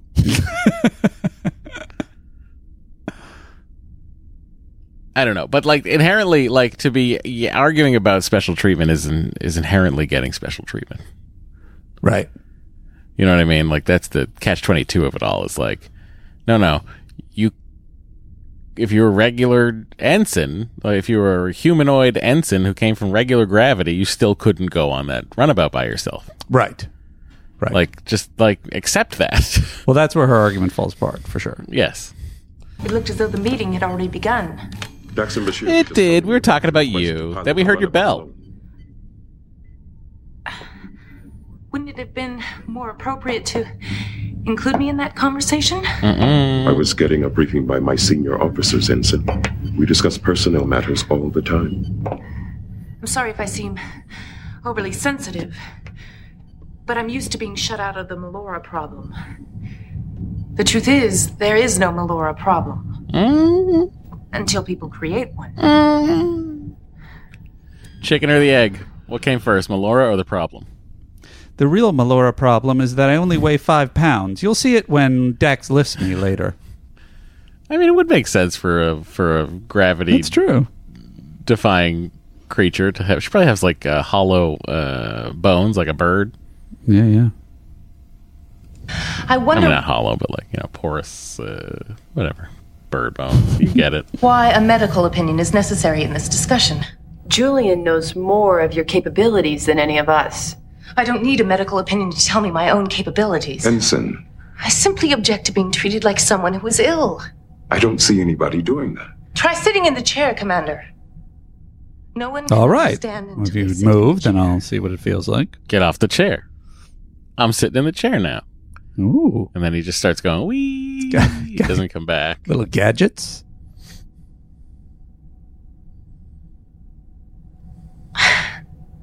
I've been in one chair or another since I left my home world. My family gave me this cane. It's made from the wood of a garlanic tree. I have They had no idea what it so would be like many to live people on the head with it. In what you consider normal gravity. Only a handful of Elaysians have ever left home. But I always knew that I had to be one of them. I dreamt about exploring the stars as a child. And I wasn't going to allow any handicap. Not a chair, I didn't know stars made gravity. That's a problem for me. You see, Being a 'cause bo- she's not used to gravity anyway. bother to anyone else. Lieutenant Dax will be going with you. Yes, sir. When do you wish to leave, Lieutenant? Your schedule is fine with me. Then tomorrow at 0730. Ooh, I actually have a thing at 740. Could we leave at 9? Is that a problem? I don't want special treatment.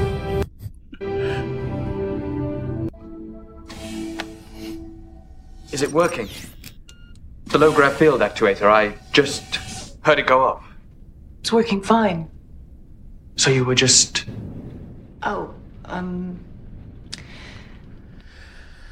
For a, a bunch of astronauts, they all seem very entertained by the idea of little gravity. They really do.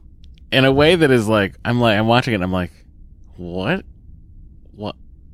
I, this feels like, I don't know what this,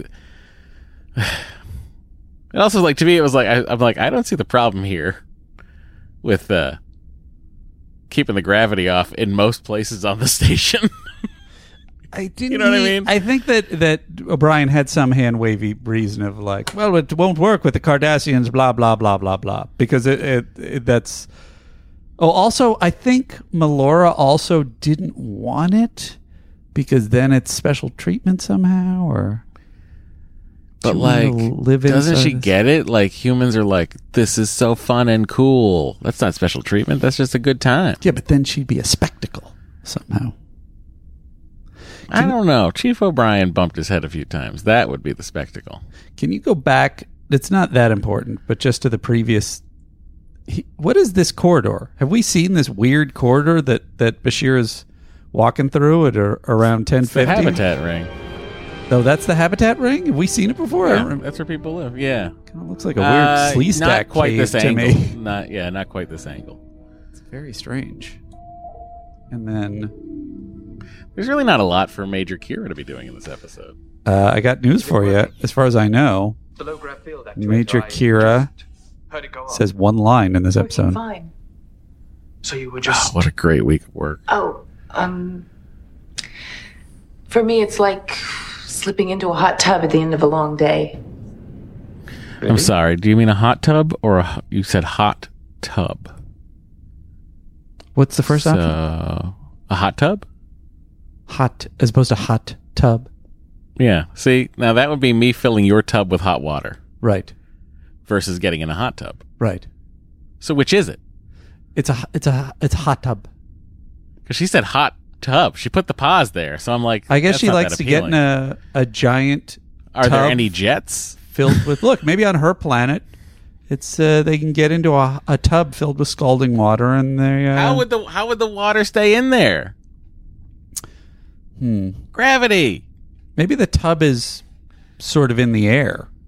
All I'm saying is, how do you know what a tub's like? You know. Just. Mostly, I'm impressed that oh, she mentions get um, slipping into a hot tub, and Bashir of all people. Slipping into a hot tub at the end of a long day. Again, she's not saying a hot tub. She's saying a hot tub. I'm a shower man myself. Bashir does not pick up the innuendo. He just lets it go. Was that innuendo, or was she just trying to discuss? Well, I mean, this is like the question. trying to like be like, here's this is the most a kid. This is the most similar thing I can describe to a human. Mhm. I don't know, Uh, but like this picture of her brother and her Yeah. is hilarious. It is. Um, more importantly, again, he immediately crosses boundaries and is just like, uh, "How about this picture? Is this your husband? Your boyfriend? Who is this?" Well, I mean, I'd ask the same thing. Would you? That's very like, is that Superman? Are you flying around Manhattan? I mean, if that's Do you have to get back to the Daily Bugle? Oh, did you did you two take this at uh, at some kind of a theme park where they create a fake background behind you? Six Flags, New Jersey. Doctor, if you came for an apology, I have another one where we're both muscle people on a magazine Apology. cover. my speech wasn't intended to attack you personally. I'm sure you never set out to attack anyone personally. But you do seem to attack a lot. Oof. It's rather insensitive of you, Doctor. Julian, I'm no longer your doctor. What? I see. You've I just- decided I need a friend. I decided that as soon as I was interested in you. You see, you do it so well with such charm, it's hard to tell. I really don't mean to. Sure, you do. I beg your pardon. Of course, you mean to. All of these broad shots you fire, they're just your way of keeping the rest of the universe on the defensive. Has to be. You're too good at it. Well, uh, it always seemed to work pretty well. Until now. So, Andy, unpack it. Tell me what you're thinking. I mean, What's your Bashir radar like right now? Uh, I mean, I think Bashir decided that he wasn't her doctor after he was after he was prepping for this, and he's like, "Well, now that I've stated that I'm not her doctor, it's appropriate for me to give her a full court press." Well, that is the nicest thing you've said to me. Or anybody else. Are you hungry? I came here thinking about asking you to dinner. Then afterwards we'll go dancing, I suppose. Red alert. I'm Sorry. What a dork. Ooh, red alert. Yellow alert. Stand down. he's got like different. He's got different rating system. Sheila's at fifty percent. But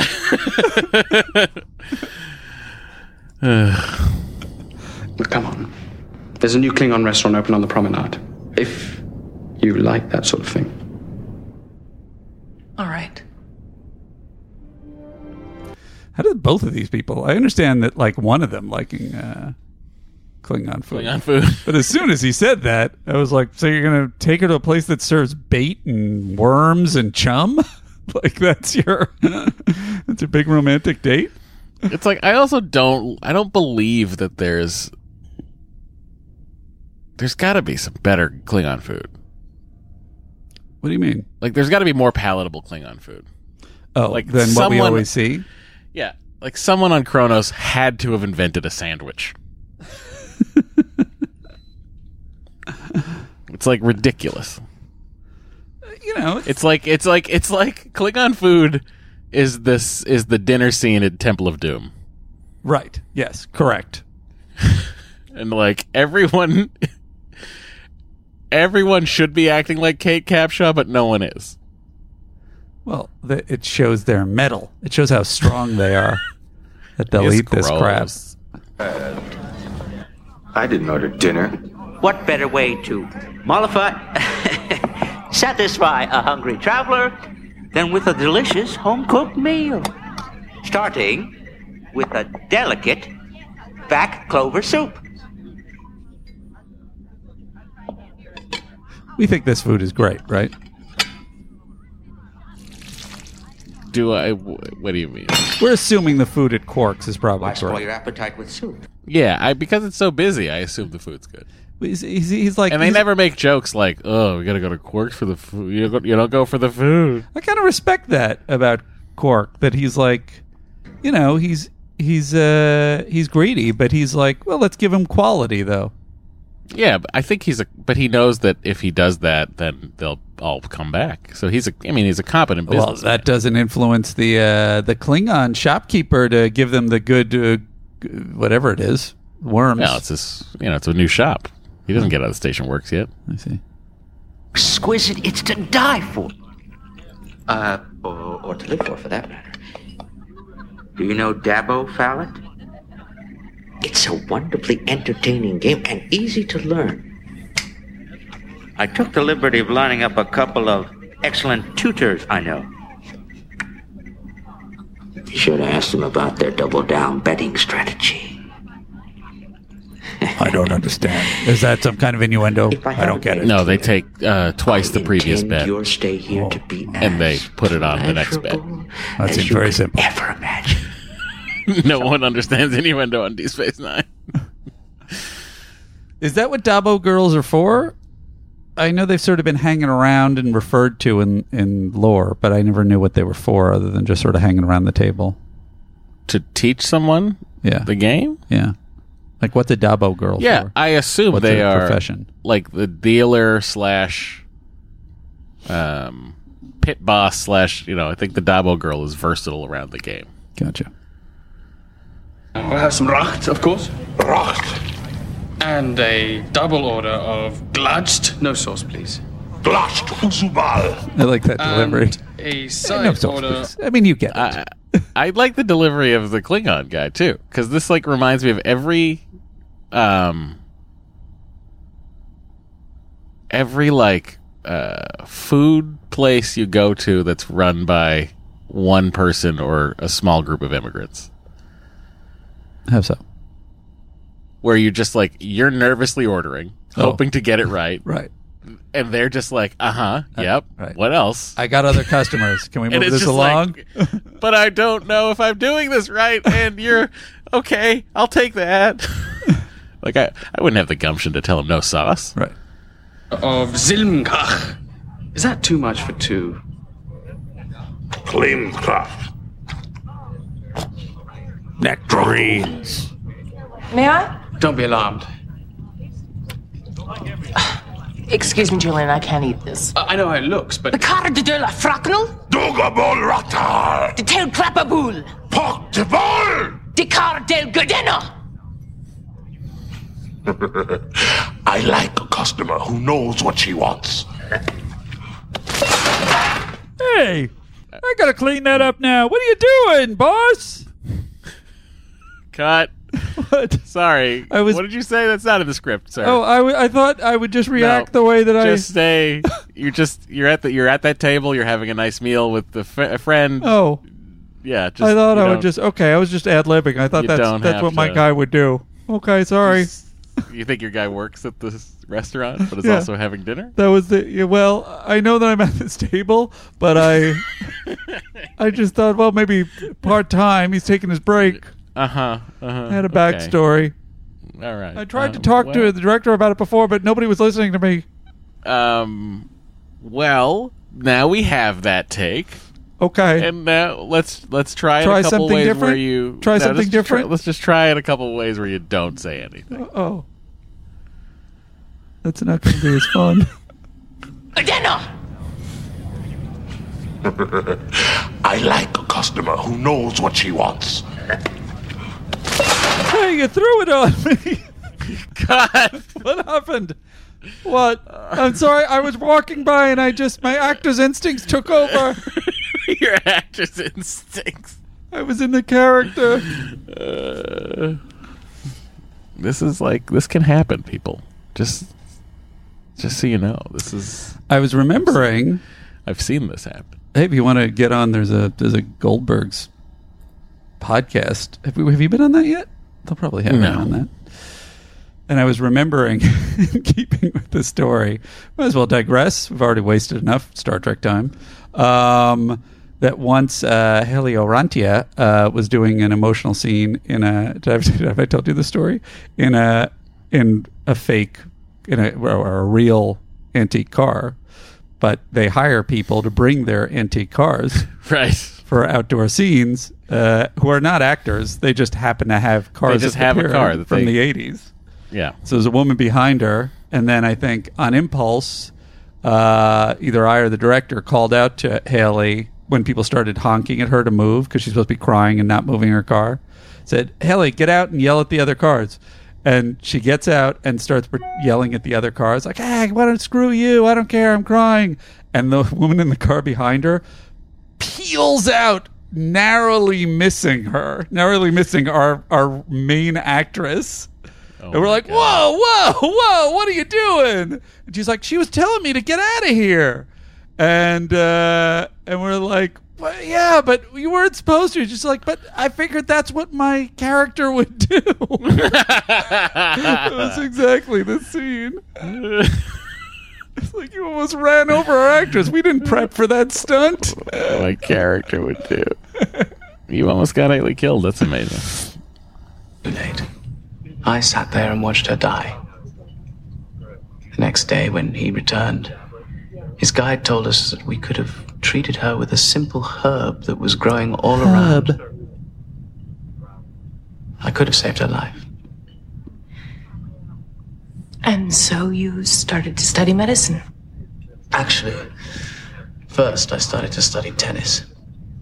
Tennis? I really thought I could make a career out of it. You must be very good. Well, I used to think so.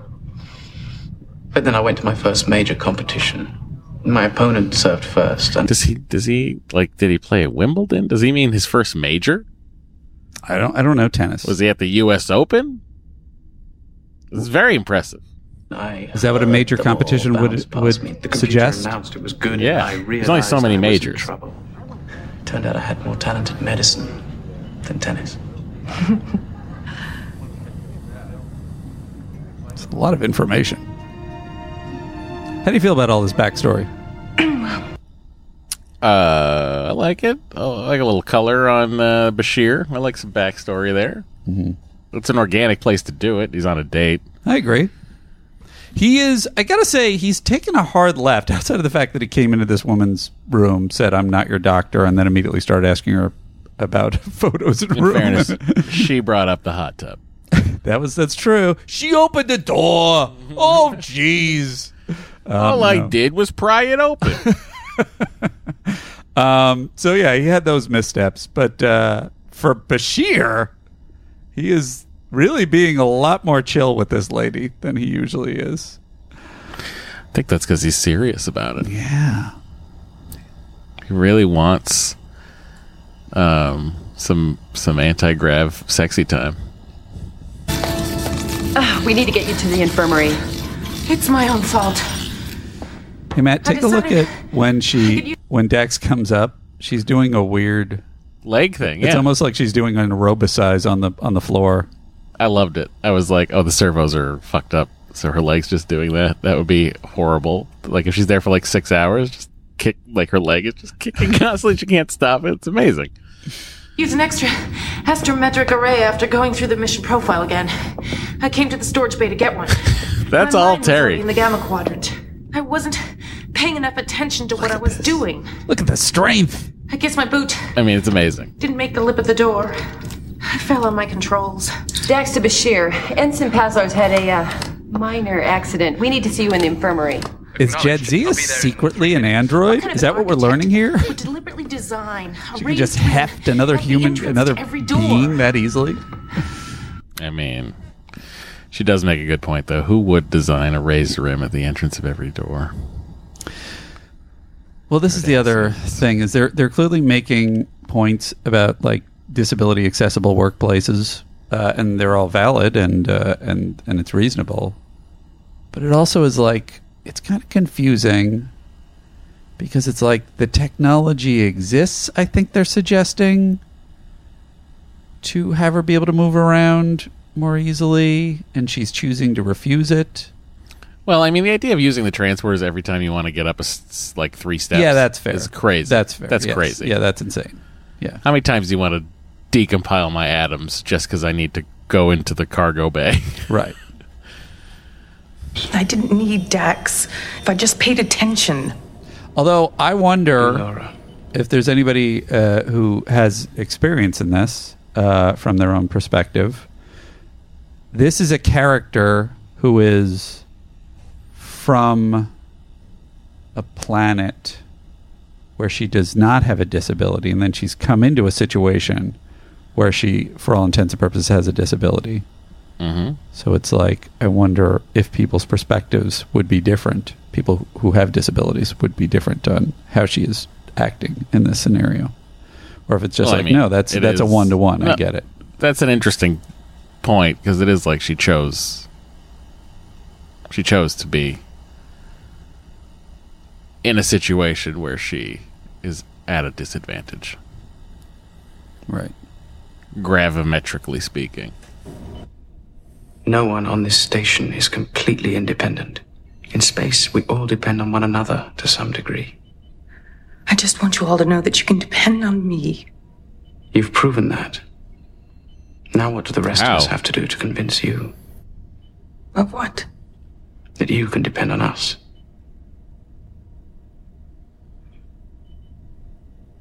Have you ever heard of the work Nathaniel Teros did with low gravity species 30 years ago? Neuromuscular adaptation. It had no practical success at all. No, but the principles were sound and a lot of progress has been made in neurochemistry since then.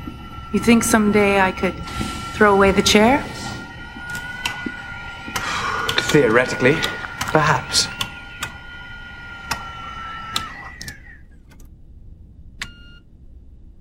Would you like to come in?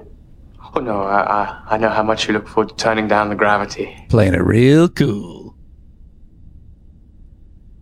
Don't let that stop you.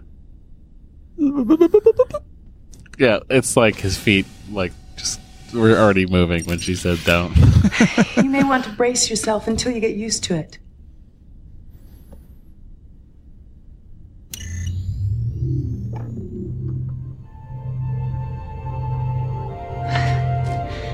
Pretty good effects for the time. You can see the lines, but still.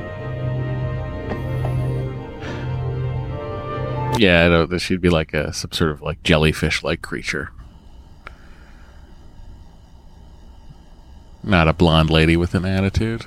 I think he says she she also offers in the scene like he's my brother and uh and I think Bashir is like uh oh oh it's, it's like he's he's basically saying uh-huh yeah yeah I, either way I don't care if that's your husband I just want to have anti-gravity sex so if we could just get to the anti-grav sex then that would be great No objections. Computer, play something by Delvok. Delvok never seems Vulcan to me. There's too much emotion in his music. It's pretty.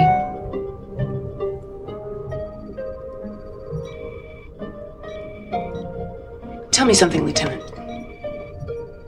You think there's room for romance in Starfleet? I think so. You made it work? Now and then. I mean, really work. Oh, really work. Well, for that, I'd have to go back, um, 150 years. That, that's a long time. Could it be that Dr. Bashir's bedside manners won you over? Because when he started hitting on me, I found it to be slightly annoying and a little adorable. But ultimately, I hated him. Um, she also says, you know, can it work in Starfleet between Starfleet Mhm. officers? And then she says, well, for that, I'd have to go back 150 years. So does that suggest that Trills have been in Starfleet for at least 150 years? I suppose that implication is there, yeah. Um, the other thing, uh, this episode has a ton of stuff that is just catnip to a Secunda. It's like they're really getting into like, oh yeah, how does how does it work with relationships inside of Starfleet and and long distance relationships inside of Starfleet? Like they really get into the nitty gritty on a couple of issues that I was like, ooh, cool. They're really they're really calling it out. Um, I really enjoyed so it. this worked for you. Yeah. Good. Our species are just so different. Since when has that ever stopped anyone? I knew a hydrogen breathing Lothra who fell hopelessly in love with an oxygen. You're kidding. Well, how could they even be in the same room? 40 minutes a day without their breathing apparatus. That's all. 57 years they were together. What, what about Then it was an ugly divorce, conflicts. but uh, nonetheless, two friends of mine from the academy got engaged even though they knew they were being assigned to different starships? Subspace relationships. Mm-hmm. That's a tough one. They may not be together for a year or more, and even then for only a few weeks. Love across light years. It's just so. It lacks intimacy. You could say that. I finish my mission here. I move on to the next one. What kind of future is that for a romance? Look at the alternative. So, you know, all those questions you've had finally getting answered. or at least being addressed. I will say this Finally lady is answered once and for all. this lady is really jumping into this Bashir thing like fast. So they had a little anti gravity sex, and then she's immediately like Whoa, whoa, whoa, whoa, whoa. Mm, uh, we don't know. anti gravity They could have makeout, just, they could have just they could have just uh, done some tumbles and cartwheels. anti gravity smooching. Um, but uh, no, she's already like, well, what about the future? What about a long term relationship? Can it work? It's like, hey, lady, pump the brakes, see where it goes. Auga. Can't tie Bashir down. I can honestly Busy say stalking and harassing everybody on the served. ship. I mean, that's just that's just how the man goes about his business. I would imagine Fallit Kot is looking for his own kind of justice now. He threatened to kill me. What? Nothing. Just a passing thought. Oh no, he means it. Nothing I do seems to change his mind. You've got to do something. I'll do my job, Quark. Yeah. Unfortunately. Really? Heavy hand on that I one. wish he was dead. I mean, we all know how I really feel. I'd like to see him killed. Theory? It was a theory 30 years ago. But with the development of neo-analeptic transmitters, it's not even that complicated. It's just that no one's ever gone back to re-examine the ideas of Nathaniel Teros. Until now. This could actually work? She looks No a little bit servo like Max Headroom. No more chair.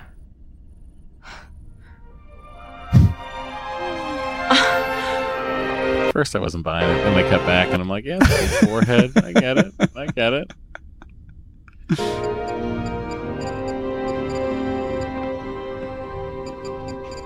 Have I done something wrong? Not that I'm aware of. We have something in common. We do. I don't like Quark either. But I can't let you kill him. Kill him? Did he tell you I was going to do that? I know of your history together. Let bygones be bygones, I always say. And I always say you can tell a man's intentions by the way he walks. What?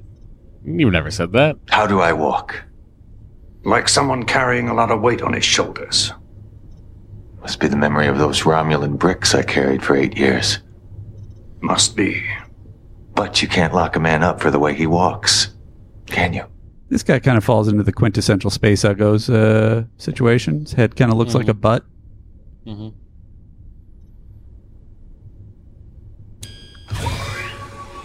Maybe this like isn't like his nose. It's a it's a symbiotic creature that latches onto his face like a face hugger from Alien, but a pleasant one. Makes him super strong and tall. Yeah. The man with nothing to lose. As opposed to me. I have no reason to hold him for now, and he knows it. I'll watch him the best I can. But I suggest you carry a comm badge with you at all times. Call me at the first sign of trouble. I keep it inside my essence when need be. You people sell pieces. Last time a glass, then we don't know where it goes.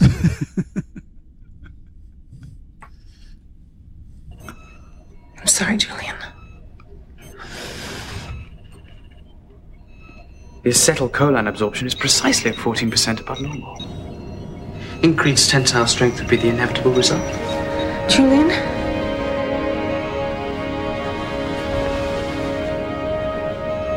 I can lift my leg. Your neural pathways are beginning to adapt. I'm like, couldn't you before?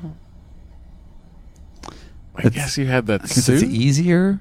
I mean, the, Yeah, the they play it almost at the beginning, like her her toe is moving, like that was the issue, and then they remembered, oh, that's not the issue. The issue is gravity, and so then it's, oh, I can lift my leg. But even that, as you point out, is like, well, she could have done that before.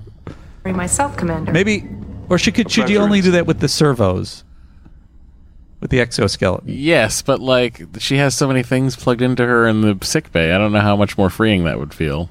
Hmm. But whatever, I get what they're going for. Well, you'll get your name in the medical journals for this one. Yeah, I know. Julian, I don't know how to tell you this. I'm not sure I can make it. Easy does it now. It's just the first day's treatment beginning to wear off. Thank you. Nothing to be concerned about. Look, I better get you back to your quarters. I want you to get a good night's rest tonight. The process worked. don't no need to report it to any of the medical journals. I'm definitely the smartest. Gotta go. I gave up tennis for this, you know. With each progressive treatment, you should get stronger. And the effects should last longer. What about this? A low grav environment now would really confuse your motor cortex. I understand. Believe me, I want to have more low grav sex as much as anyone. Julian. That wasn't sex, Julian. You let me fly for the first time. we just tumbled. I let you walk. I thought that's how low gravity uh, beings had sex. Also, why do you have two legs and two arms and two eyes and a nose like that?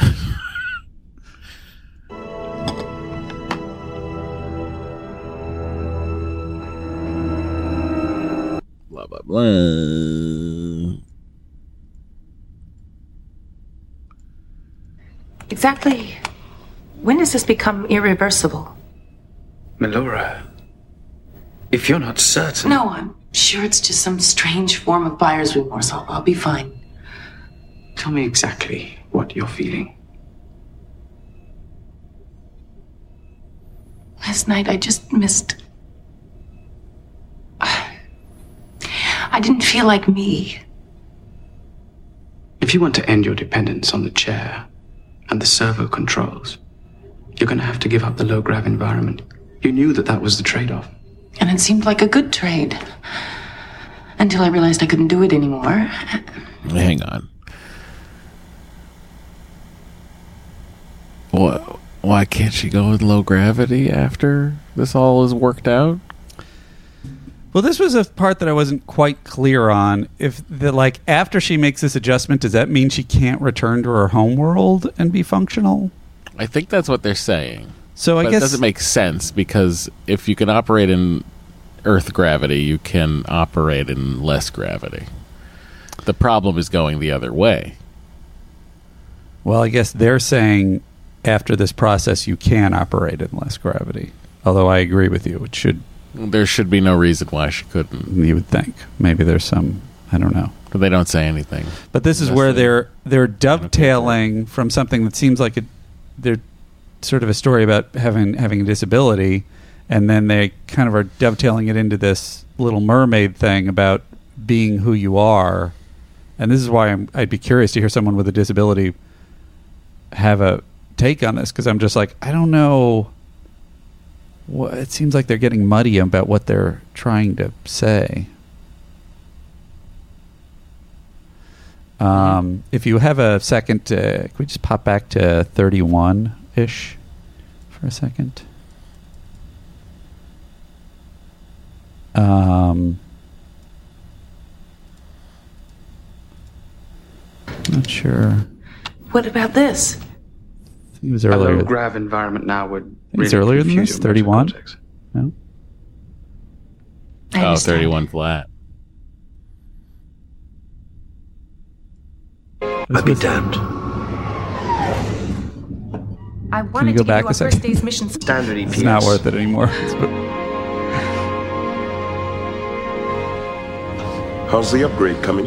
We've been able to get it to about 70% of what we'd get with the standard EPS. Before I realized it was the EPS, I thought he was asking about Melora. and I was like, that is cold. Refer to that it. as an upgrade. I mean, it is an upgrade, obviously, because Uh-huh. humans can function in both environments. Well, that's actually that's a really good point. Um, and then is that the scene where Kira has her own li- only line, or is that later? That's at the tractor beam. Okay. Sent my longtime business partner, Fallit Kot.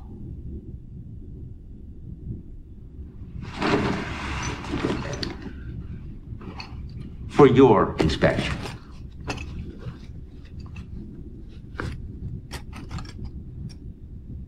It's a troll Exquisite. from the horror movie. Then our transaction is complete. Not quite. I'll be taking them too. They warned me about you. Not true. A deal is a deal. Rule of acquisition number 16. God, you got what you came for. Now, let's be reasonable. Pick it up. Pick it up. Move. Let's go. Mm-hmm. Is the alarm say there was there was phaser fire, or what was it that it's telling them? Whatever you want it to say, bud. Okay. Can you think of anything? I think it's saying there's trouble over here. There's trouble over here. There's trouble over here. that's, that's what the alert that goes out gravity. Frodo. It's all just Dennis Nedry. Uh, uh, uh. You didn't say the magic word. They're in the Orinoco. Docking clamps have been released, thrusters engaged. Ready a tractor beam. Open a channel. Open. This is Commander Benjamin Sisko. one Return to line. station at One. No reply. Two. Two. They locked onto us with a tractor beam. Open the channel to that commander of yours. Release this ship or I'll kill a hostage.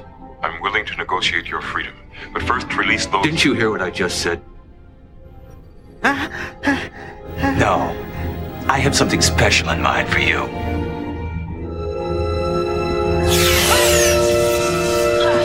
So, like, theoretically, he's using the same thing he just killed the other guy with, but she survives. Yeah, because she's got the exoskeleton. Uh-huh. So her handicap actually makes her handy capable. Maybe she's all hollow inside, and that's the reason she was so light, and uh, and that's why she Could can't be. be. harmed by uh, by a phaser. Beam us to the Rio Grande. Give us 10 seconds and then disengage the tractor beam. Understood. Energizing. Do you think in the uh, in the table read that Nana Visitor had so few lines that uh, that when it came to these lines, she was like really really leaning into it, just like understood, energizing. I think she went through the script when she didn't see any highlighted dialogue until the fifth act. Mhm. She probably left the room for about a half hour, then came back in and nailed it. Like just like timed it out perfectly. Right. Just fucking pumped her fist and ran out. But you don't know these stars. Later, bitches. That's what she said. I with everyone else. Am I missing a choice here, Fallit? Be quiet, Quark.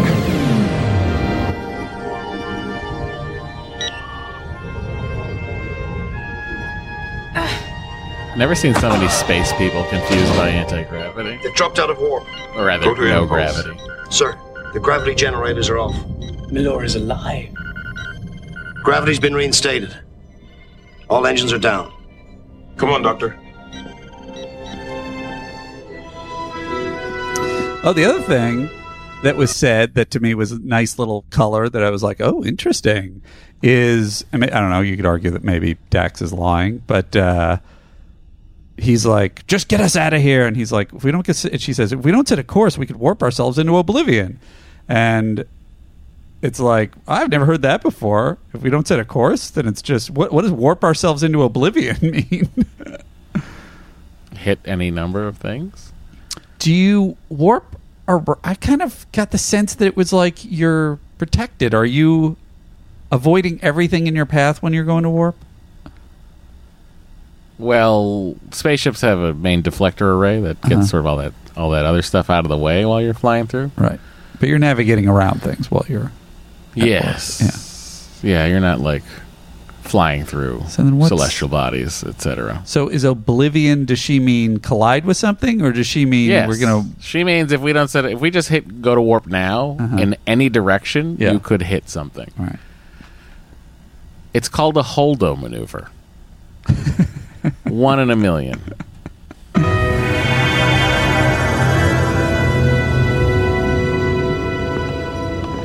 I think we have the situation in hand, Commander. Sisko to Rio Grande. Everything's under control. We're going home. Aye, Commander. Setting course for the wormhole.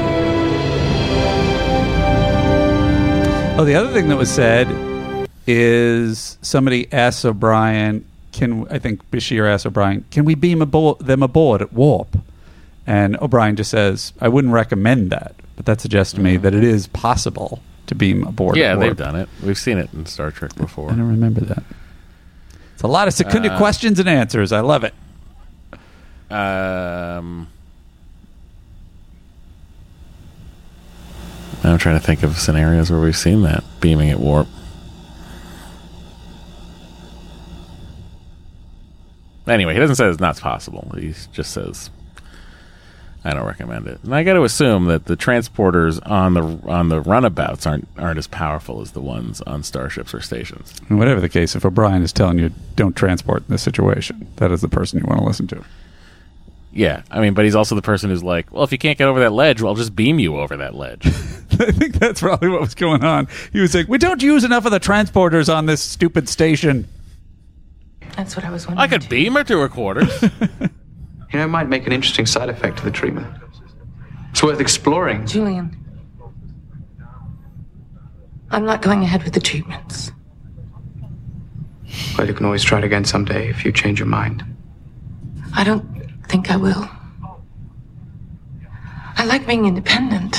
To give up everything I am to walk on, on land. well, I might be more independent, but I wouldn't be Elaysian anymore. The anti-grav what sex was great, and then the regular sex wasn't that great. Besides, It's maybe kind of a dud. independence isn't all it's cracked up to be. I kind of like how it feels to be dependent on someone. Andy needs a girlfriend. And I'm glad you got me to unlock the doors to my quarters. So I could finally let someone into my life. So am I. But I can't be your patient anymore, doctor. What? Um, I'm confused by the the finality of this. I'm confused by it too. She's saying I won't go through with the treatments, and then it somehow seems to follow for both of them. Like, oh, well, then we're not going to be together. And It's like she's already living a life Yeah. without the very- treatments I in find that very muddy. Star Trek land. So, in Starfleet land. So, what's going on? I don't know. Somebody better have an answer because I don't know. I mean, this is why I say it's like I think they raise some good issues with disabilities, but they don't seem to have a grasp on what it is they're landing on. It's kind it's like they raise the issues and then they're like, "Eh, we're just telling a romance story." Right. And then forget about the other stuff. But also like, um, I don't know. But like Doesn't they make really much seem to like each other and get along and have chemistry and they both like Nacht, is that what it was? they do both like gross Klingon food. Quark. And don't forget about Odo. And more. What is non MVC? Give me it. That was my briefer version. Oh, is it Melora? She's the one who disarms the guy. And turns off the gravity. That's true. And zooms so quick. And it's like Bashir's main thing is that he heals her, which is pretty fucking impressive. But then in the end, she's like, yeah, I don't want that. Mm, your treatment's gross. um, yeah, I'll give it to Melora. Sure. She's a member of the crew in this episode, right? Correct. She's there a you stellar cartographer.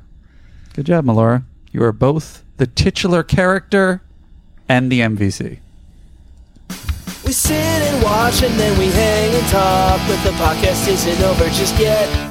How many Andys does this episode get? You go first. It's very middle of the road to me. I have a lot of questions. I have a lot of unanswered things. Like honestly, in my the science of it all is like a little like, "Uh, really? In the sense of like, I don't know why she would look like a human being if she grew up in no gravity. Why she's floating through the sky with her brother. Why she can't have the muscle strength to walk in normal Earth gravity and also go have a relaxing, fun time at home with her no gravity. Um, so they, uh, yeah, I don't know. It just didn't. It didn't doesn't click for me on on a few different levels. Uh, so I'll give it. A, I give it a four. Yeah. Yeah, I mean, I like I like the direction they're going in with the Bashir character of him being a little bit more chill and reasonable in romantic situations, and uh, and I like seeing him have a semi-normal situation, putting aside the anti-gravity messing about, let's say, whatever level it was. Um, and I like the Melora character and th- what they were going after. But it does seem, and even the sort of quirk plot is kind of like doesn't really culminate in very much. So I think I give it a four also. Because it's not, it's not a, it's not even a five. I wouldn't even say it's like, Right. all right. It's it's like just below. Yeah. Really fun.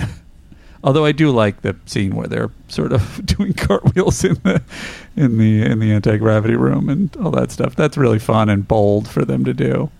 But that was about it. Is your favorite scene in the movie Big when they use the trampoline to play basketball? No. Wow. Not a fan of the movie Big. What? I know. I was weirded That's out. out of control. Even as a as a younger person, I was weirded out by the kid stuff. Hmm. Penny Marshall, the late great. You you love you are a Penny Marshall I do, obsessive. I do love. I do love Penny Marshall. There's an The late angelic great Penny Marshall. angelic light beaming down on Matt right now. That's Penny. It might From be heaven. Yeah, Penny from heaven. It's Matt's new musical that he's working on. Ah. Disengage.